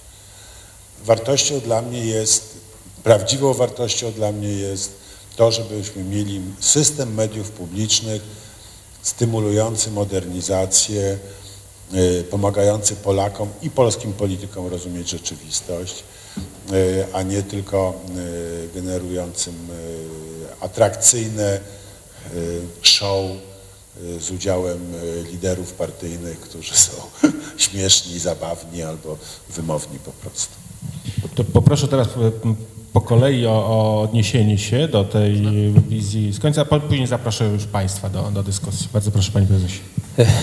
Znaczy tak, poczułem się troszkę, generalnie zgadzając się z redaktorem Żakowskim, jako przedstawiciel skansenu, czyli medium schyłkowego. Nie ma między nami właściwie sporu, ponieważ my cały czas myślimy i rozmawiamy o formie, znaczy o treści, a nie o formie.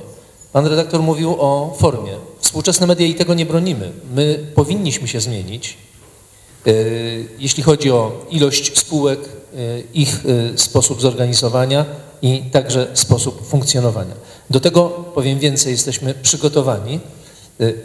Wspomniałem tylko o tym, że na początku roku będziemy rozmawiali o tym, w jaką stronę ta forma naszego funkcjonowania powinna pójść. Ja uważam za anachronizm oczywiście także obecny stan dziewiętnastu spółek mediów publicznych, bo to jest i ogromnie kosztowne, i mało funkcjonalne. W sensie programowym, na przykład w obrębie radia, praktycznie nie ma współpracy programowej między ośrodkami regionalnymi, rozgłośniami regionalnymi a dużym radiem. Jedynie w obszarze informacji, przestrzeni informacyjnej jest w miarę dobrze układająca się współpraca. To jest nieefektywne, to jest kosztochłonne, mało skuteczne, także w sensie społecznym, w sensie, w sensie przekazu. W związku z czym formy nikt nie będzie bronił. Przeciwnie, jesteśmy za tym, żeby jak najszybciej udało się dokonać tutaj daleko idących zmian, a te zmiany będą wymuszane także przez technologię. One już zostały wymuszone w dużej mierze, a będą jeszcze bardziej wymuszane przez technologię. Natomiast to, czego bym bronił, to treści, które produkują media publiczne, które produkuje radio, które produkuje telewizja. Możemy oczywiście o tym dyskutować, czy, czy w sposób zbliżony do modelu, jak bardzo odległy od rozwiązań modelowych, tych pożądanych, o których Pan mówił w końcowej części swojego wystąpienia. W pełni się z tym absolutnie zgadzam i gotowy jestem na taką dyskusję. Natomiast, natomiast zmieniamy się i będziemy się zmieniali. Mowa była tutaj o portalu, portalu Polskiego Radia, który powstał także stosunkowo niedawno, ale dzisiaj należy już do dziesiątki najlepszych portali, portali w naszym kraju, najczęściej odwiedzanych. I jego pozycja rośnie cały czas. To jest rzeczywiście bardzo atrakcyjna oferta, pokazująca to wszystko, co w radiu na czterech antenach zostało wyprodukowane najlepsze, plus wzbogacone jeszcze o elementy dodatkowe, takie jak wizualizacja tego przekazu radiowego. A zatem to wszystko się dzieje. Dzisiaj, tak jak powiedziałem, studia radiowe wyposażone są w multimedia, czyli mają kamery, mają streaming, mają przekaz również, również wizyjny. Także my technologicznie już jesteśmy przygotowani, zrobiliśmy ten ważny krok w kierunku wyrwania się ze skansenu i bycia na bieżąco z tym, co dzieje się w, światowym, w światowej radiofonii, w światowej telewizji czy w światowych mediach najszerzej pojmowanych, a w tym mediach publicznych. Także wydaje mi się, że tutaj pozorna zupełnie sprzeczność, bardziej może figura retoryczna jako media schyłkowe, a... Ale okej, okay, właśnie to jest kolejny krok, który powinniśmy robić. A dlaczego nie mamy wspólnej agencji informacyjnej na przykład, prawda? Kiedy obszary aktywności się pokrywają. No, do tego też możemy dojść ewentualnie, prawda? I jeszcze jedno, panie redaktorze, sprostowanie. My rezygnujemy... My rezygnujemy, jeśli, jeśli można, my nie rezygnujemy z multimedializacji przekazu radiowego w przypadku programu czwartego. My rezygnujemy z dwudziestoczterogodzinnego transmitowania przez satelitę do kanałów telewizyjnych programu ze studia radiowego. To się odbywa ze szkodą dla programu radiowego, ponieważ cała oferta programowa jest konstruowana pod telewizję, a nie pod radio. I zupełnie inny sposób myślenia. W związku z czym chcemy, żeby program czwarty był ofertą radiową, a nie ofertą telewizyjną. Wszystkie zakupy, które są robione, klipów i, i materiałów telewizyjnych są robione z myślą o, o telewizji i o taniości tego zakupu, a to znaczy i kiepskiej jakości. A wolałbym, żeby o programie czwartym rozmawiać jako o ramówce radiowej, multimedialnej, ale radiowej, a nie jako o ramówce telewizyjnej. I z tego telewizyjnego przekazu rezygnujemy, natomiast oczywiście zostajemy z multimedialnym programem czwartym, ale programem radiowym. Dziękuję. Dziękuję. Pan prezes Braun.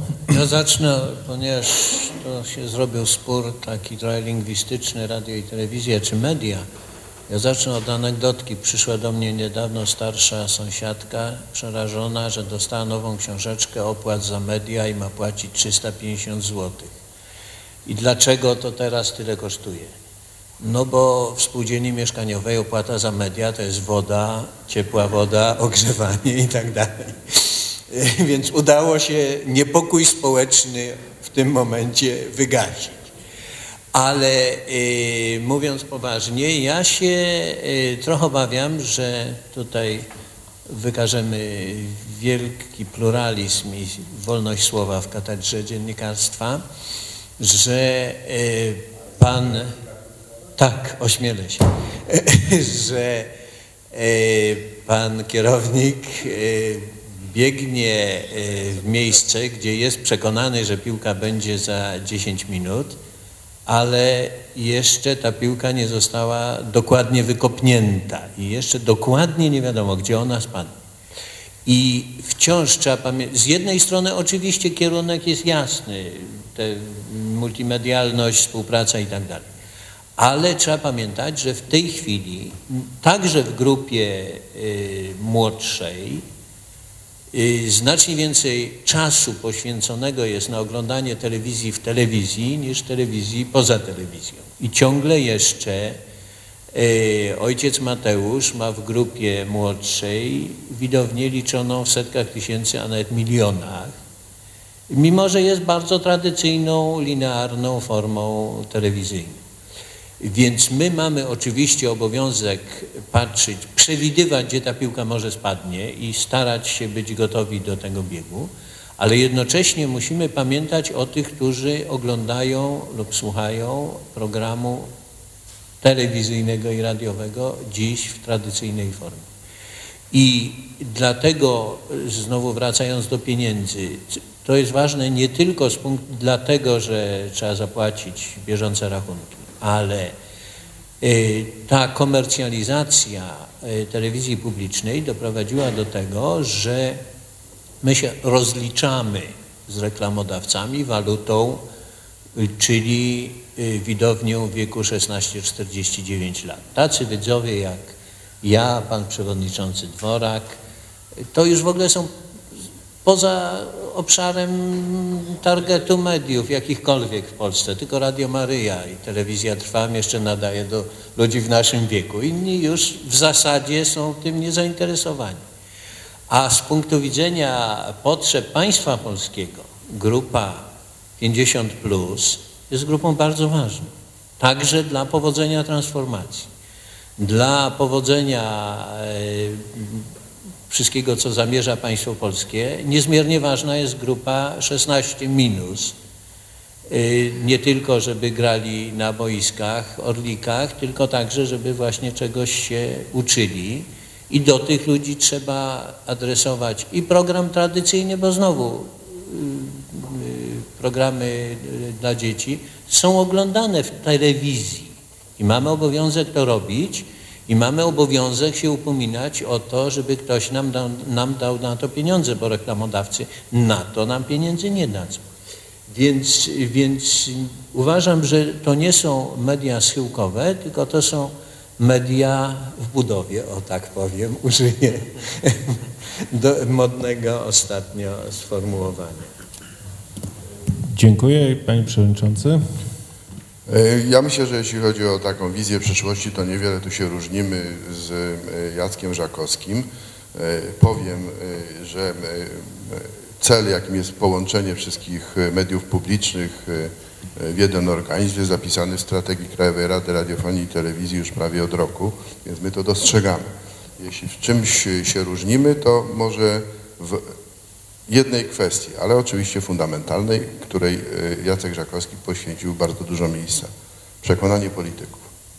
W jaki sposób uda się przekonać polityków szybciej i skuteczniej do konieczności właściwego przykładania wagi do mediów publicznych? Za czym, za czym oczywiście pójdzie, czy powinno pójść również finansowanie. To jest ta różnica, którą ja w naszej dyskusji tak naprawdę dostrzegam. Broniłbym tutaj panów prezesów, bo ich zadaniem w tej chwili nie jest roztaczanie wizji, tylko ich zadaniem, i w takiej roli tu występują, jest chronienie tych mediów i rozwijanie w tych formach i przy użyciu tych narzędzi, które otrzymali również od polityków. No, więcej, tak jak mówię, wymagałbym od Krajowej Rady i od siebie, ale tak jak powiedziałem, jeśli chodzi o wizję, się nie różnimy. Połączenie mediów, świadomość tego, jak ta ekologia mediów się zmienia, nie jest nam wcale obca, wiemy o tym. Wracam do tego punktu najistotniejszego. Jak przekonać polityków?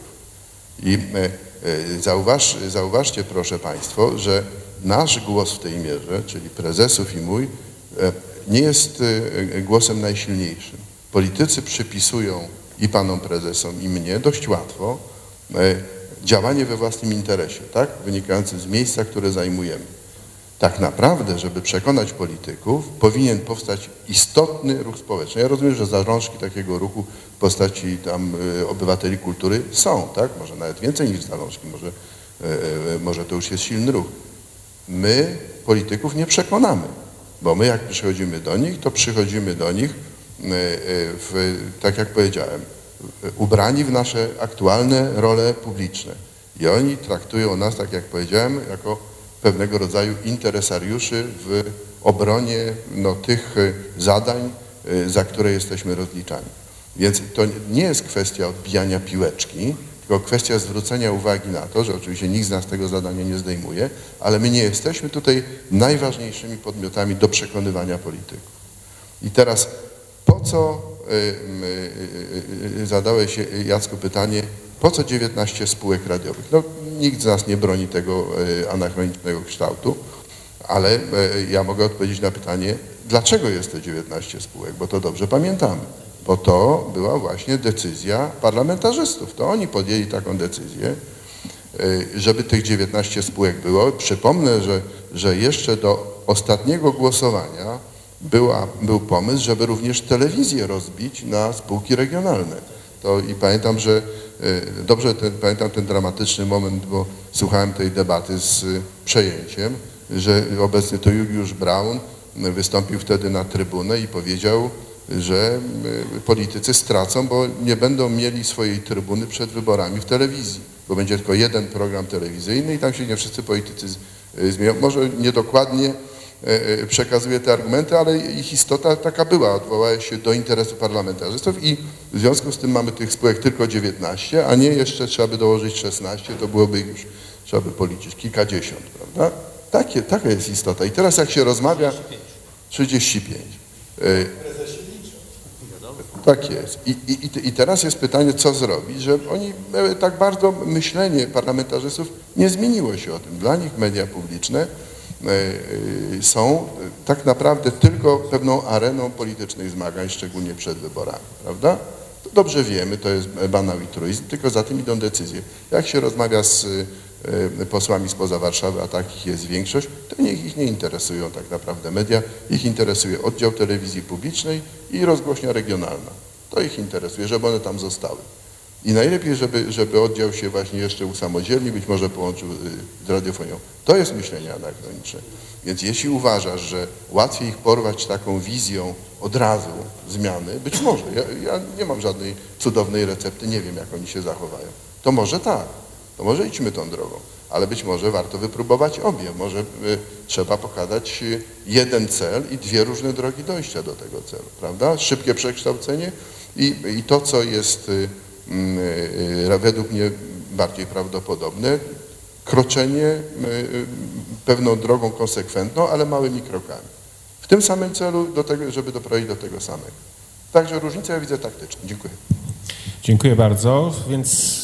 mamy w zasadzie zdefiniowany temat do dyskusji już z Państwem, że cel znamy, jest on mniej więcej dzielony przez wszystkich uczestników, natomiast różnimy się co do taktyki politycznej. Nazwijmy, polityka tu stała się głównym problemem do, do, do rozwiązania i, i klasa polityczna i jej wola, więc pytanie do Państwa, jak Państwo uważacie, jaką, jak powinniśmy działać. Bardzo proszę, teraz tutaj mikrofon.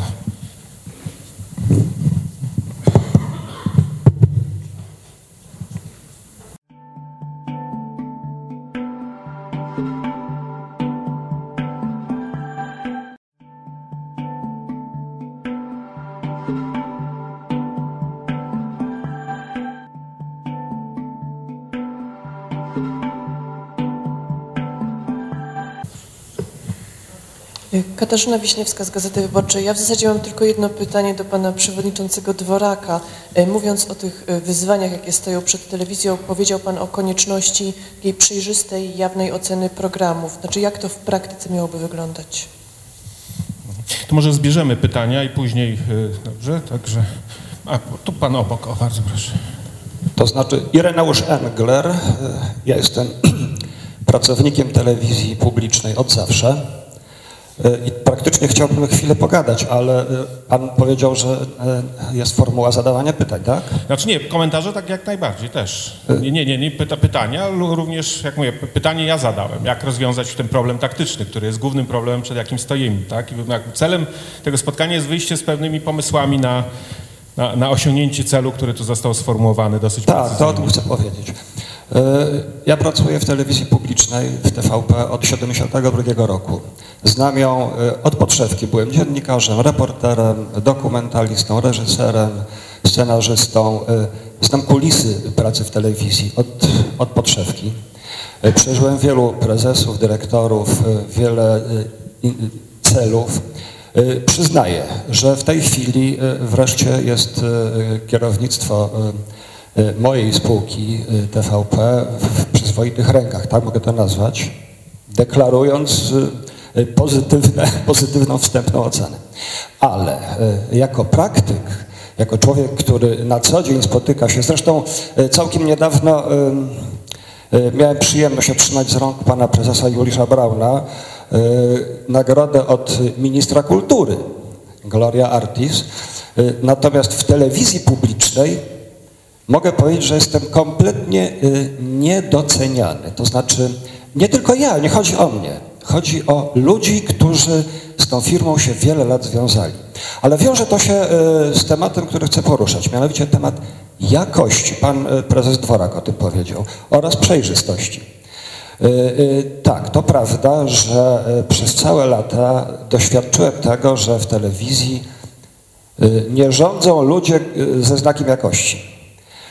Że zwykle tak było, a ja na przykładzie ostatnich kilku dyrektorów agencji filmowej powiem, przychodzili ludzie, którzy nic nie umieli na temat filmu. Byli osiem miesięcy, byli goli bos, na boso i odchodzili z odprawą trzysta pięćdziesiąt tysięcy. Takich przykładów było, mam tysiące. Możemy w przyszłość? Przeszłość, to jest przeszłość, tak, tak. Ale przyszłość, przyszłość. Chodzi o to, żeby system wyławiał z rynku ludzi, którzy są, którzy mają dorobek, nazwisko, którzy potrafią zagwarantować nowoczesność, twórcze spojrzenie i tak naprawdę takimi ludźmi są zwykle autorzy. Zwykle. W danej dziedzinie. Nie wiem, w filmie dokumentalnym Andrzej Fidyk ma dorobek, no wreszcie jest skierowany do, do działki, w której może decydować autorsko. Chodzi o to, aby system nie gubił diamentów. Jeżeli w tej chwili w telewizji, jednej z komercyjnych telewizji jest duży, świetny program, Zwyczajny Bohater, czy jakoś tak się nazywa, to dlaczego to jest program wybitnie misyjny, a on jest w telewizji komercyjnej, tam się sprawdza, zarabia na siebie. Jeżeli mówi się obiegowo, że to, co w telewizji komercyjnej robi siedem osób, w telewizji publicznej robi siedemdziesiąt osób. Jeżeli operatorów kamer na wydarzenie, nie wiem, wyjazd prezydenta do Ameryki jedzie pięć ekip, a tylko jedna ma szansę dostać się do Białego Domu, to jest tutaj gdzieś w praktyce coś nie w porządku. Ja pamiętam, myśmy jako Stowarzyszenie Filmowców Polskich lata temu zwracali się do dyrektorów o to, żeby, żeby to jakoś zorganizować. A minęło tyle lat i ciągle jest tak samo. Więc myślę o tej praktyce, która jest kompletnie inna niż, niż się z góry zakłada. Jeżeli wszystko odbywa się trochę jakby pod suknem, pod suknem. Proszę już o konkludowaniu, dobrze? Bo jeszcze wiele osób chce się pod suknem, bo system ropat na przykład, który miał być przejrzysty, w ogóle nie działa, ponieważ anteny niezależnie od systemu szykują swoje antenowe propozycje i to jest tylko fikcja pewna działania tego systemu. Zmierzam do tego, żeby, żeby potwierdzić to, co pan Jan Dworak zauważył, że system wymaga preferowania ludzi z dorobkiem, jasności, jasności kryteriów i przejrzystości tego, co się będzie działo w praktyce na antenie i, i w programach telewizyjnych. Dziękuję serdecznie. Już się pan Tomasz Kulisiewicz zgłaszał. Tomasz Kulisiewicz, może dzisiaj w kapeluszu Polskiego Towarzystwa Informatycznego, chociaż akurat na temat finansów. Zgadzamy się tu wszyscy co do roli mediów publicznych jak, jako takich, natomiast rzeczywiście jest ogromny problem, jak widać z tych rozwiązań, na temat finansowania. I żeby, co, trzeba się zastanowić nad tym, co zrobić, żeby w świadomości publicznej wszystkich abonentów i nie tylko abonentów, o którym za chwilę, nie ukształtował się taki przekaz, o jakim pan w anegdocie, pan prezes Braun powiedział o tym, że właśnie sąsiadka przyszła z, z, z przerażeniem, że tu za media chcą od niej, od spółdzielnia chce od niej tyle i tyle. Zwróćmy uwagę, że już na razie na podstawie rozporządzenia Ministra Kultury i Dziedzictwa Narodowego w sprawie określenia kategorii urządzeń i nośników służących do utrwalania i tak dalej. To też pan prezes Braun dobrze pamięta spory wokół tego reprograficznego i nie tylko rozporządzenia ze swoich czasów w Ministerstwie Kultury. Do, za drukarki, kopiarki, skanery pobierana jest opłata dla... Po, Dla, dla, z tytułu praw autorskich niejako w ten przekazywana. I w tej chwili dochodzimy do sytuacji tych dziwnych pomysłów dotyczących radia i tele, finansowania mediów publicznych, że odbiorcom, tym przestraszonym odbiorcom i potencjalnym abonentom zaczyna się jawić coś takiego, że już za chwilę komputery, telefony komórkowe, smartfony, cyfrowe aparaty fotograficzne, usieciowane konsole do gier są urządzeniami, do których schyla, do których próbują się przyczepić organizacje zbiorowego zarządzania prawami autorskimi, żeby tam coś uszknąć, to teraz do tego wszystkiego jeszcze się dołączą media publiczne i za cyfrowy aparat fotograficzny i za telefon komórkowy też będą chciały brać od użytkowników pieniądze. Pamiętamy, że dość krytycznie do tych prób rozszerzenia wtedy tej opłaty nośnikowej niejako za papiery do kserokopiarek podchodziły organizacje związane z producentami, dystrybutorami, operatorzy telefonii komórkowej też się trochę obawiają. To jest branża dość wyżyłowana, jeżeli chodzi o marże, a tu się zjawia następny klient, który nie bardzo potrafi wytłumaczyć społeczeństwu, no to dlaczego jeżeli anachronicznie działający, no ja sam na wykładach używam jako negatywnego przykładu sposobów, w jaki Poczta Polska pobiera abonament radiowo-telewizyjny i w jaki sposób udostępnia dane rachunku. To jest negatywny przykład anachroniczny w stosunku do dzisiejszej klasycznej. Ale to widać wyraźnie, że jakoś trzeba między innymi tym nowym, młodym odbiorcom mediów, treści mediów publicznych wyjaśnić, w jaki sposób, dlaczego i I na jakiej podstawie trzeba pobierać taką daninę publiczną w sposób przekonywujący, a nie tylko, że przylecieli następni i chcą kasy na przykład za mój telefon komórkowy. Dziękuję bardzo, zapraszam. Dziękuję, Rafał Balawider z Tarnowskiego Teatru. Ja przyjechałem i tutaj chciałbym na początku trochę polemicznie do redaktora Żakowskiego, że z tymi mediami z B B C, które funkcjonuje w necie, to jest chyba tak jak z angielską trawą, że to B B C jest w internecie z tego prostego powodu, że przez ileś lat funkcjonowały tam ekstramedia i teraz są już na takim etapie, że mogły sobie pozwolić na to, że w całości w formie takiej klasterowej funkcjonują w internecie, więc myślę, że to też jest kwestia przyszłości i w Polsce też się tak stanie. I stąd tutaj pytanie właśnie, prezes Siezieniewski już wyszedł, ale jest jeszcze prezes Braun. Ja chciałbym zapytać a propos zasobów i tego, co można pokazywać w internecie, co z wszystkimi zasobami archiwalnymi, bo to jest rzecz, o których Państwo tu nie mówicie, a to jest bardzo istotna rzecz, jeśli chodzi o misyjność, a tak naprawdę to jest złoże i skarbiec, na którym Państwo śpicie, bo, bo no to jest samograj po prostu, udostępnienie tego w internecie to, nie wiem, kwestia digitalizacji, później zewnętrznej, może już nie kolejnej spółki, ale, ale czegoś, co to będzie po prostu dobrze zarabiało. Natomiast jeszcze tutaj na koniec, a propos grupy tej pięćdziesiąt plus, ja tutaj próbuję pana prezesa Brauna za, zarazić pewnym pomysłem dotyczącym, mam nadzieję, że w okolicach Dnia Teatru uda się zrobić coś fajnego, ale mam też taki apel, który bodajże był już kilka lat temu przez któryś medium propagowany, a propos tej grupy minus dziesięć. Ja mam dzieci i, i w tamtym tygodniu, kiedy było losowanie grup y, mistrzostwa, do Mistrzostw Europy, to pięcioletni syn wpadł z wrzaskiem, oszukują, oszukują, bo nie było dobranocki. Jak nie będziemy szanować też tych najmłodszych widzów, których wychowujemy, że dobranocka zaczyna się siedem po, a kończy się dwadzieścia jeden to, a to też jest grupa docelowa, bo tam się ustawiają reklamodawcy. To tyle z mojej strony. Pytaniem przede wszystkim, co z tymi zasobami archiwalnymi. Dziękuję. Bardzo proszę. Tak, też pamiętam traumy dobranockowe ze względu na przemówienia pierwszych sekretarzy na przykład. Było tak kiedyś. Ja mam dwa króciutkie pytania. Jedno do, jedno do pana prezesa Brauna. Mówił pan o tym, że trzeba zmienić ten model zbierania pieniędzy na telewizję. Jaki pan ma pomysł własny, swój, autorski? Tutaj przywoływał pan modele niemieckie, model słowacki, taki dość chyba ryzykowny w polskich warunkach, myślę, jaki, jak pan by to widział po prostu. I drugie pytanie jest do pana redaktora Żakowskiego. Ja słuchałam z uwagą tego, co pan mówił, bo się bardzo solidaryzuję z takim odejściem od myślenia, że media publiczne to tylko radio i telewizja. Właściwie w tej chwili ja mieszkałam przez, przez parę lat w takim małym kraju, który się nazywa Czechy i tam już właśnie takie myślenie zaczyna być wdrażane, to znaczy odchodzimy od takiego bardzo tradycyjnego pojmowania mediów publicznych. Ale moje pytanie jest takie, czy uważa pan, że nasze środowisko dziennikarskie w Polsce, jakie mamy, sprosta takiemu zadaniu? Bo moim zdaniem politycy to jest jedna sprawa, natomiast druga sprawa to jest to, jak my sami, jak przedstawiciele mediów będą w stanie uporać się. To jest ogromne wyzwanie na lata. Dziękuję. Dziękuję bardzo. Czy jeszcze jakieś pytanie, komentarz? Jeśli nie ma, to oddamy mikrofon panom z powrotem, tak żeby odpowiedzieć na konkretne pytanie, też ewentualnie już zamykające konkluzje, tak byśmy ten, i w ten sposób zmieścimy się w planowanym czasie. Pani prezesie, może.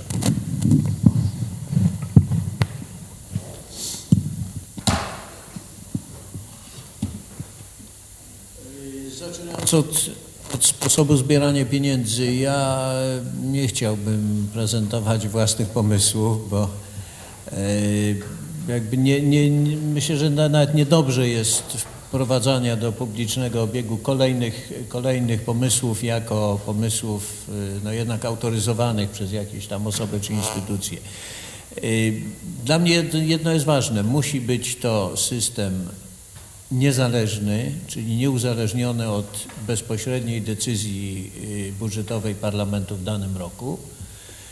Musi to być system adresowany do mediów publicznych jednoznacznie i musi być, musi być stabilny i musi być rozliczany w sposób z jednej strony przejrzysty, z drugiej strony gwarantujący niezależność mediów.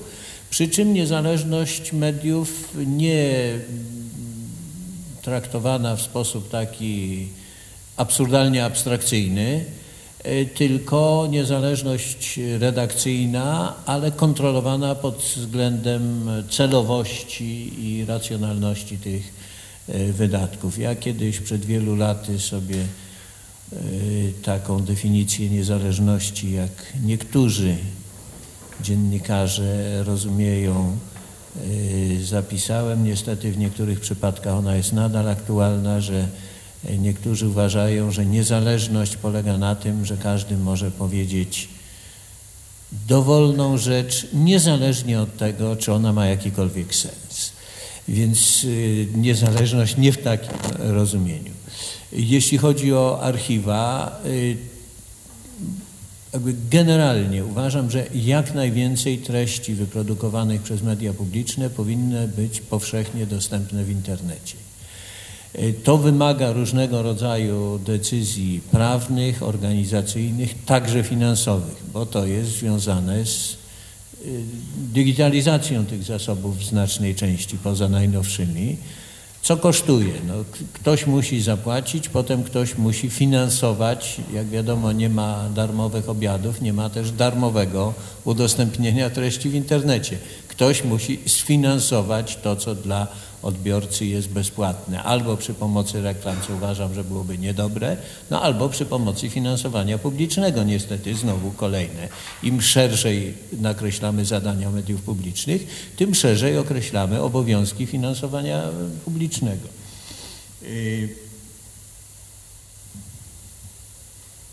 I coś jeszcze...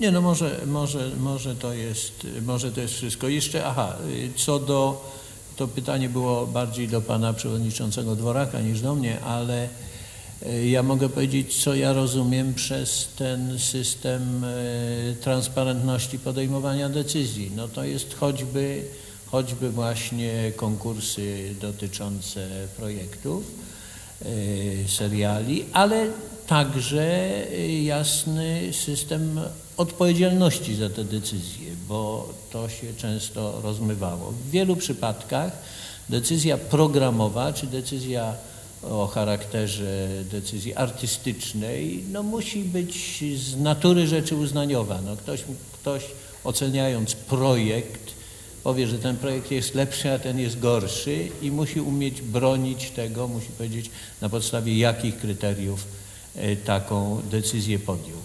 I, I jeszcze jedna rzecz związana z internetem, bo to pokazuje łączenie i, i starej formy z nową formą. Właśnie przy, przy okazji spektaklu Boska, który stał się pewnym symbolem. Pamiętam, że to było tylko dwie godziny w ciągu wielu, wielu dni, ale jest to pewien symbol. On był, miał jednocześnie gigantyczną, jak na teatr, widownię w tradycyjnej formie linearnej i jednocześnie pierwszy raz w takiej formie możliwość oglądania w internecie przy swobodnym wyborze kamery, z której się ogląda, czyli jakby reżyserowaniem sobie spektaklu na własny użytek, na własnym komputerze. No, rząd trzy miliony widzów linearnych, trzysta tysięcy widzów w internecie, z tego trzydzieści tysięcy tych aktywnych, więc to też trzeba pokazać tę proporcję. Wszystko to są duże liczby, ale w pewnych proporcjach. Dziękuję bardzo. Panie Przewodniczący. Ja dostałem jedno pytanie od pani redaktor Katarzyny Wiśniewskiej. Odpowiem na to pytanie, jak ja je rozumiem, chociaż zgadzam się tutaj z prezesem. Odpowiedź jest prosta. Są różne formy twórczości, są różne formy twórczości telewizyjnej. One różnie powinny być oceniane. Te dziennikarskie na przykład powinny być oceniane przez cały zespół. To jest jedna z form, taki rodzaj oceny po wydaniu każdego programu informacyjnego. To się też momentami działo, kiedy istnieje rodzaj wzajemnej oceny dziennikarzy i oczywiście przełożonych, którzy, którzy ten program układają, za niego odpowiadają. Inny rodzaj, klasyczny i tradycyjny dla form artystycznych, to są kolaudacje. Dawniej taka forma no, istniejąca bardzo mocno, czyli rozmowa z twórcą na odpowiednim etapie produkcji takiego programu. Z tego co wiem, to niestety w ostatnich latach obie te formy zanikły. Ale też nie chodzi tylko o te przykładowe formy, takie klasyczne, ale również chodzi o coś o wiele więcej, o wiele ważniejszego i trudniejszego do zrealizowania. Chodzi o zmianę całej takiej kultury korporacyjnej, to znaczy doprowadzenie do takiego stanu, żeby ludzie rzeczywiście wiedzieli, jakie mają oceny za swoją pracę zawodową, żeby zgodnie z tymi ocenami no, układała się ich ścieżka zawodowa, a nie zgodnie z dość przypadkowymi wahaniami koniunktury, niekoniecznie, znaczy politycznej koniunktury, mówiąc wprost, bo tak to obserwowaliśmy przez ostatnie lata. Jeśli się wprowadzi takie mechanizmy stałej oceny pracowników, szczególnie pracowników twórczych, to o wiele trudniej potem jest po trzydziestu latach, jak, jak tutaj powiedział pani Reneusz, pracy zawodowej komuś takiemu powiedzieć, ty nic nie potrafisz i nie, od dzisiaj nie pracujesz, prawda, bo ma pewien dorobek, jest oceniany. Więc chodzi o budowę kultury korporacyjnej, która by znajdowała odbicie w pewnej praktyce. I, i na koniec jeszcze, jeszcze jedna uwaga. Nie, nie doceniamy chyba dosyć w tej naszej rozmowie dwóch poziomów niezależności, tak naprawdę niezależności mediów i niezależności, która pozwalałaby również podnosić jakość programu. Mianowicie za mało chyba uważa, uważamy na ten poziom dziennikarski. To tam rzeczywiście powinny być też bezpieczniki, które pozwalają tym ludziom podejmować własne ryzyko zawodowe i za to podejmowane ryzyko potem być rozliczani albo dobrze, albo krytycznie. Dziękuję. Dziękuję. Jacku? Ja też dostałem jedno pytanie, czy środowisko dziennikarskie podała. No, powiedziałbym, że podała, jak, jeżeli mogę ująć dynamicznie, to bym powiedział, że podała. Otóż no to jest tak jak z wszystkimi z innymi środowiskami zapuszczonymi w okresie transformacji, można by mówić o środowisku naukowym, prawda, na przykład, czy wielu innych. Jest problem, ale wydaje mi się właśnie, że zastosowanie mechanizmów znanych gdzie indziej, nie jakichś specjalnie odkrywczych, Jan Dworak tak trochę nad tym się przemknął, tak, te mechanizmy ewaluacyjne, procedury ewaluacyjne, właśnie biblisowskie, tak, że trzeba prawniki trzy do sześciu tysięcy lat wcześniej, wystarczy dać człowiekowi ostrą kosę i pokazać, jak się tnie, prawda? Ewentualnie wysłać go na krótki staż. No jeżeli stać Polskę na to, żeby pięciuset naukowców wysłać do Stanford, żeby zobaczyć, na czym polega, daj mi ten co, nie gada, halo? Żeby zobaczyli, na czym polega współpraca nauki z przemysłem i organizowanie nauki, procedur naukowych, to myślę, że może nas stać też by było na to, żeby na przykład wysłać stu pracowników mediów publicznych do B B C, żeby zobaczyli, na czym polega mentoring, prawda, postprogramowy, tak?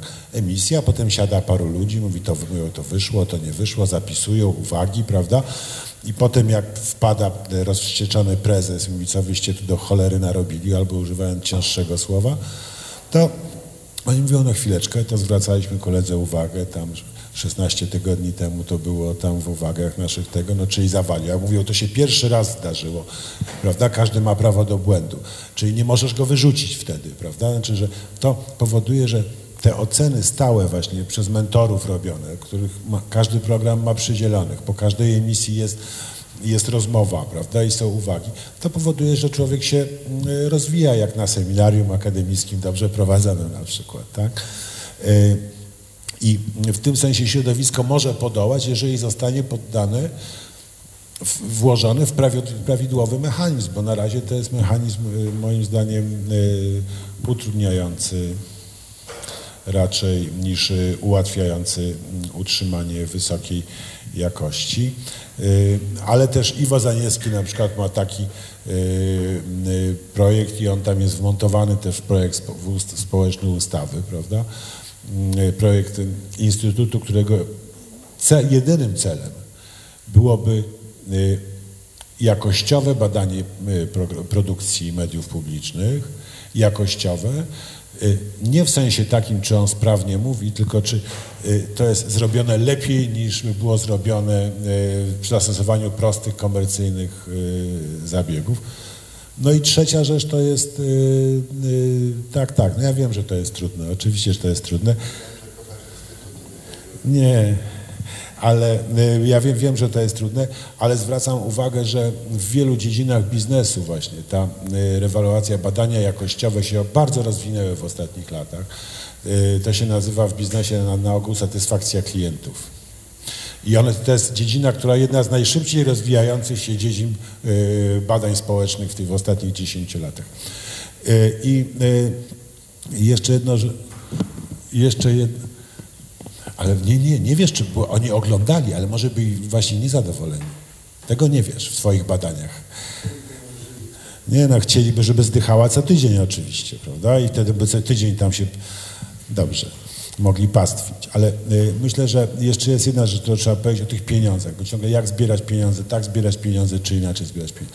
Naprawdę fundamentalny jest problem, czy zbierać pieniądze i ile pieniędzy zbierać.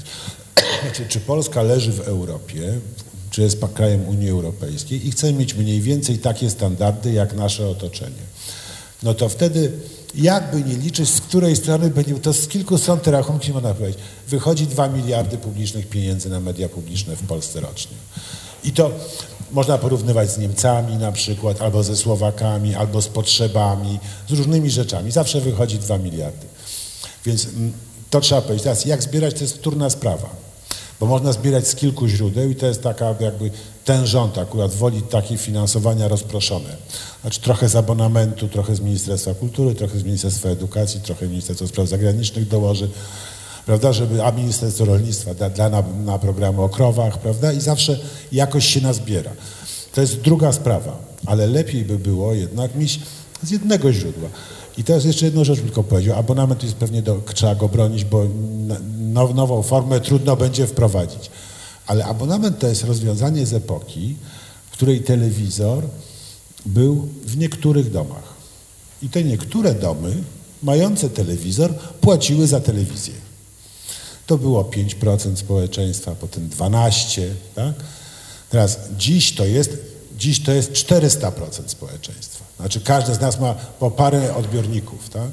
I nie ma co mówić, że jedni, jedni płacą, to tak czy inaczej wszyscy powinni płacić. Nie dlatego, że to jest, że to chodzi o to, żeby zebrać więcej pieniędzy, a zbieranie takie wyrywkowe jest bardzo drogie. Identyfikowanie, wyszukiwanie potem, że to, to kosztuje fortunę. Tylko dlatego, że tak czy inaczej wszyscy, całe społeczeństwo korzystają z faktu istnienia mediów publicznych. To jest, tak jak wszyscy korzystają z tego, że są publiczne szkoły, chociaż Państwo tutaj zebrani, prawda, nie chodzicie do szkół, ja też już nie chodzę do szkoły, ale płacę bez chwili wahania, tak?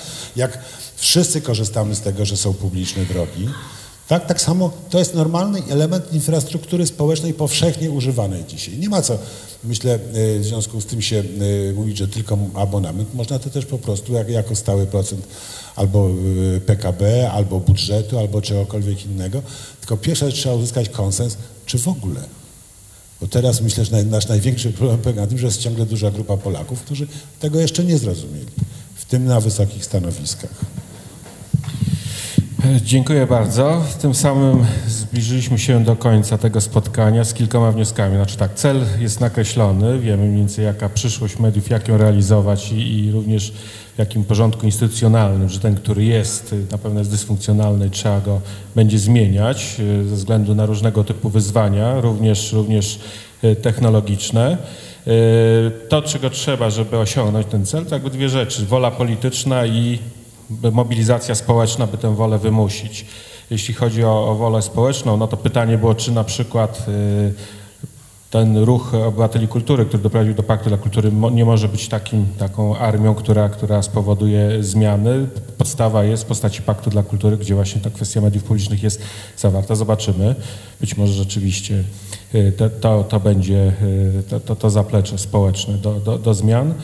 Jeśli chodzi o wolę polityczną, to będziemy mieli okazję zapytać na kolejnym spotkaniu, najprawdopodobniej, bo to jeszcze jest potwierdzane z gabinetem pana ministra Zdrajewskiego. Następne seminarium jedenastego stycznia będzie właśnie z jego udziałem o, w ogóle o polityce kulturalnej w nowym rozdaniu, ale też będzie okazja do zapytania o media publiczne, bo ewentualna inicjatywa ustawodawcza jest w jego y, gestii, także, także wtedy przekażemy to, co tu było ustalone i, i zobaczymy, jak to jest właśnie z tą wolą y, polityczną. Może też wtedy parlamentarzystów odpowiedzialnych za ten proces z Komisji Kultury Też, też postaramy się odpytać. Także dziękuję Państwu za udział w dzisiejszym seminarium. Zapraszam już w tej chwili najprawdopodobniej jedenastego stycznia, ale to jeszcze będziemy informować, bo to w zależności od, od, od kalendarza ministra. No, chcielibyśmy jedenastego, bo to byłby czwartek i zgodnie z naszą rutyną tutaj seminaryjną, ale to już niebawem potwierdzimy. A za dzisiejsze spotkanie dziękuję serdecznie Panom i Państwu.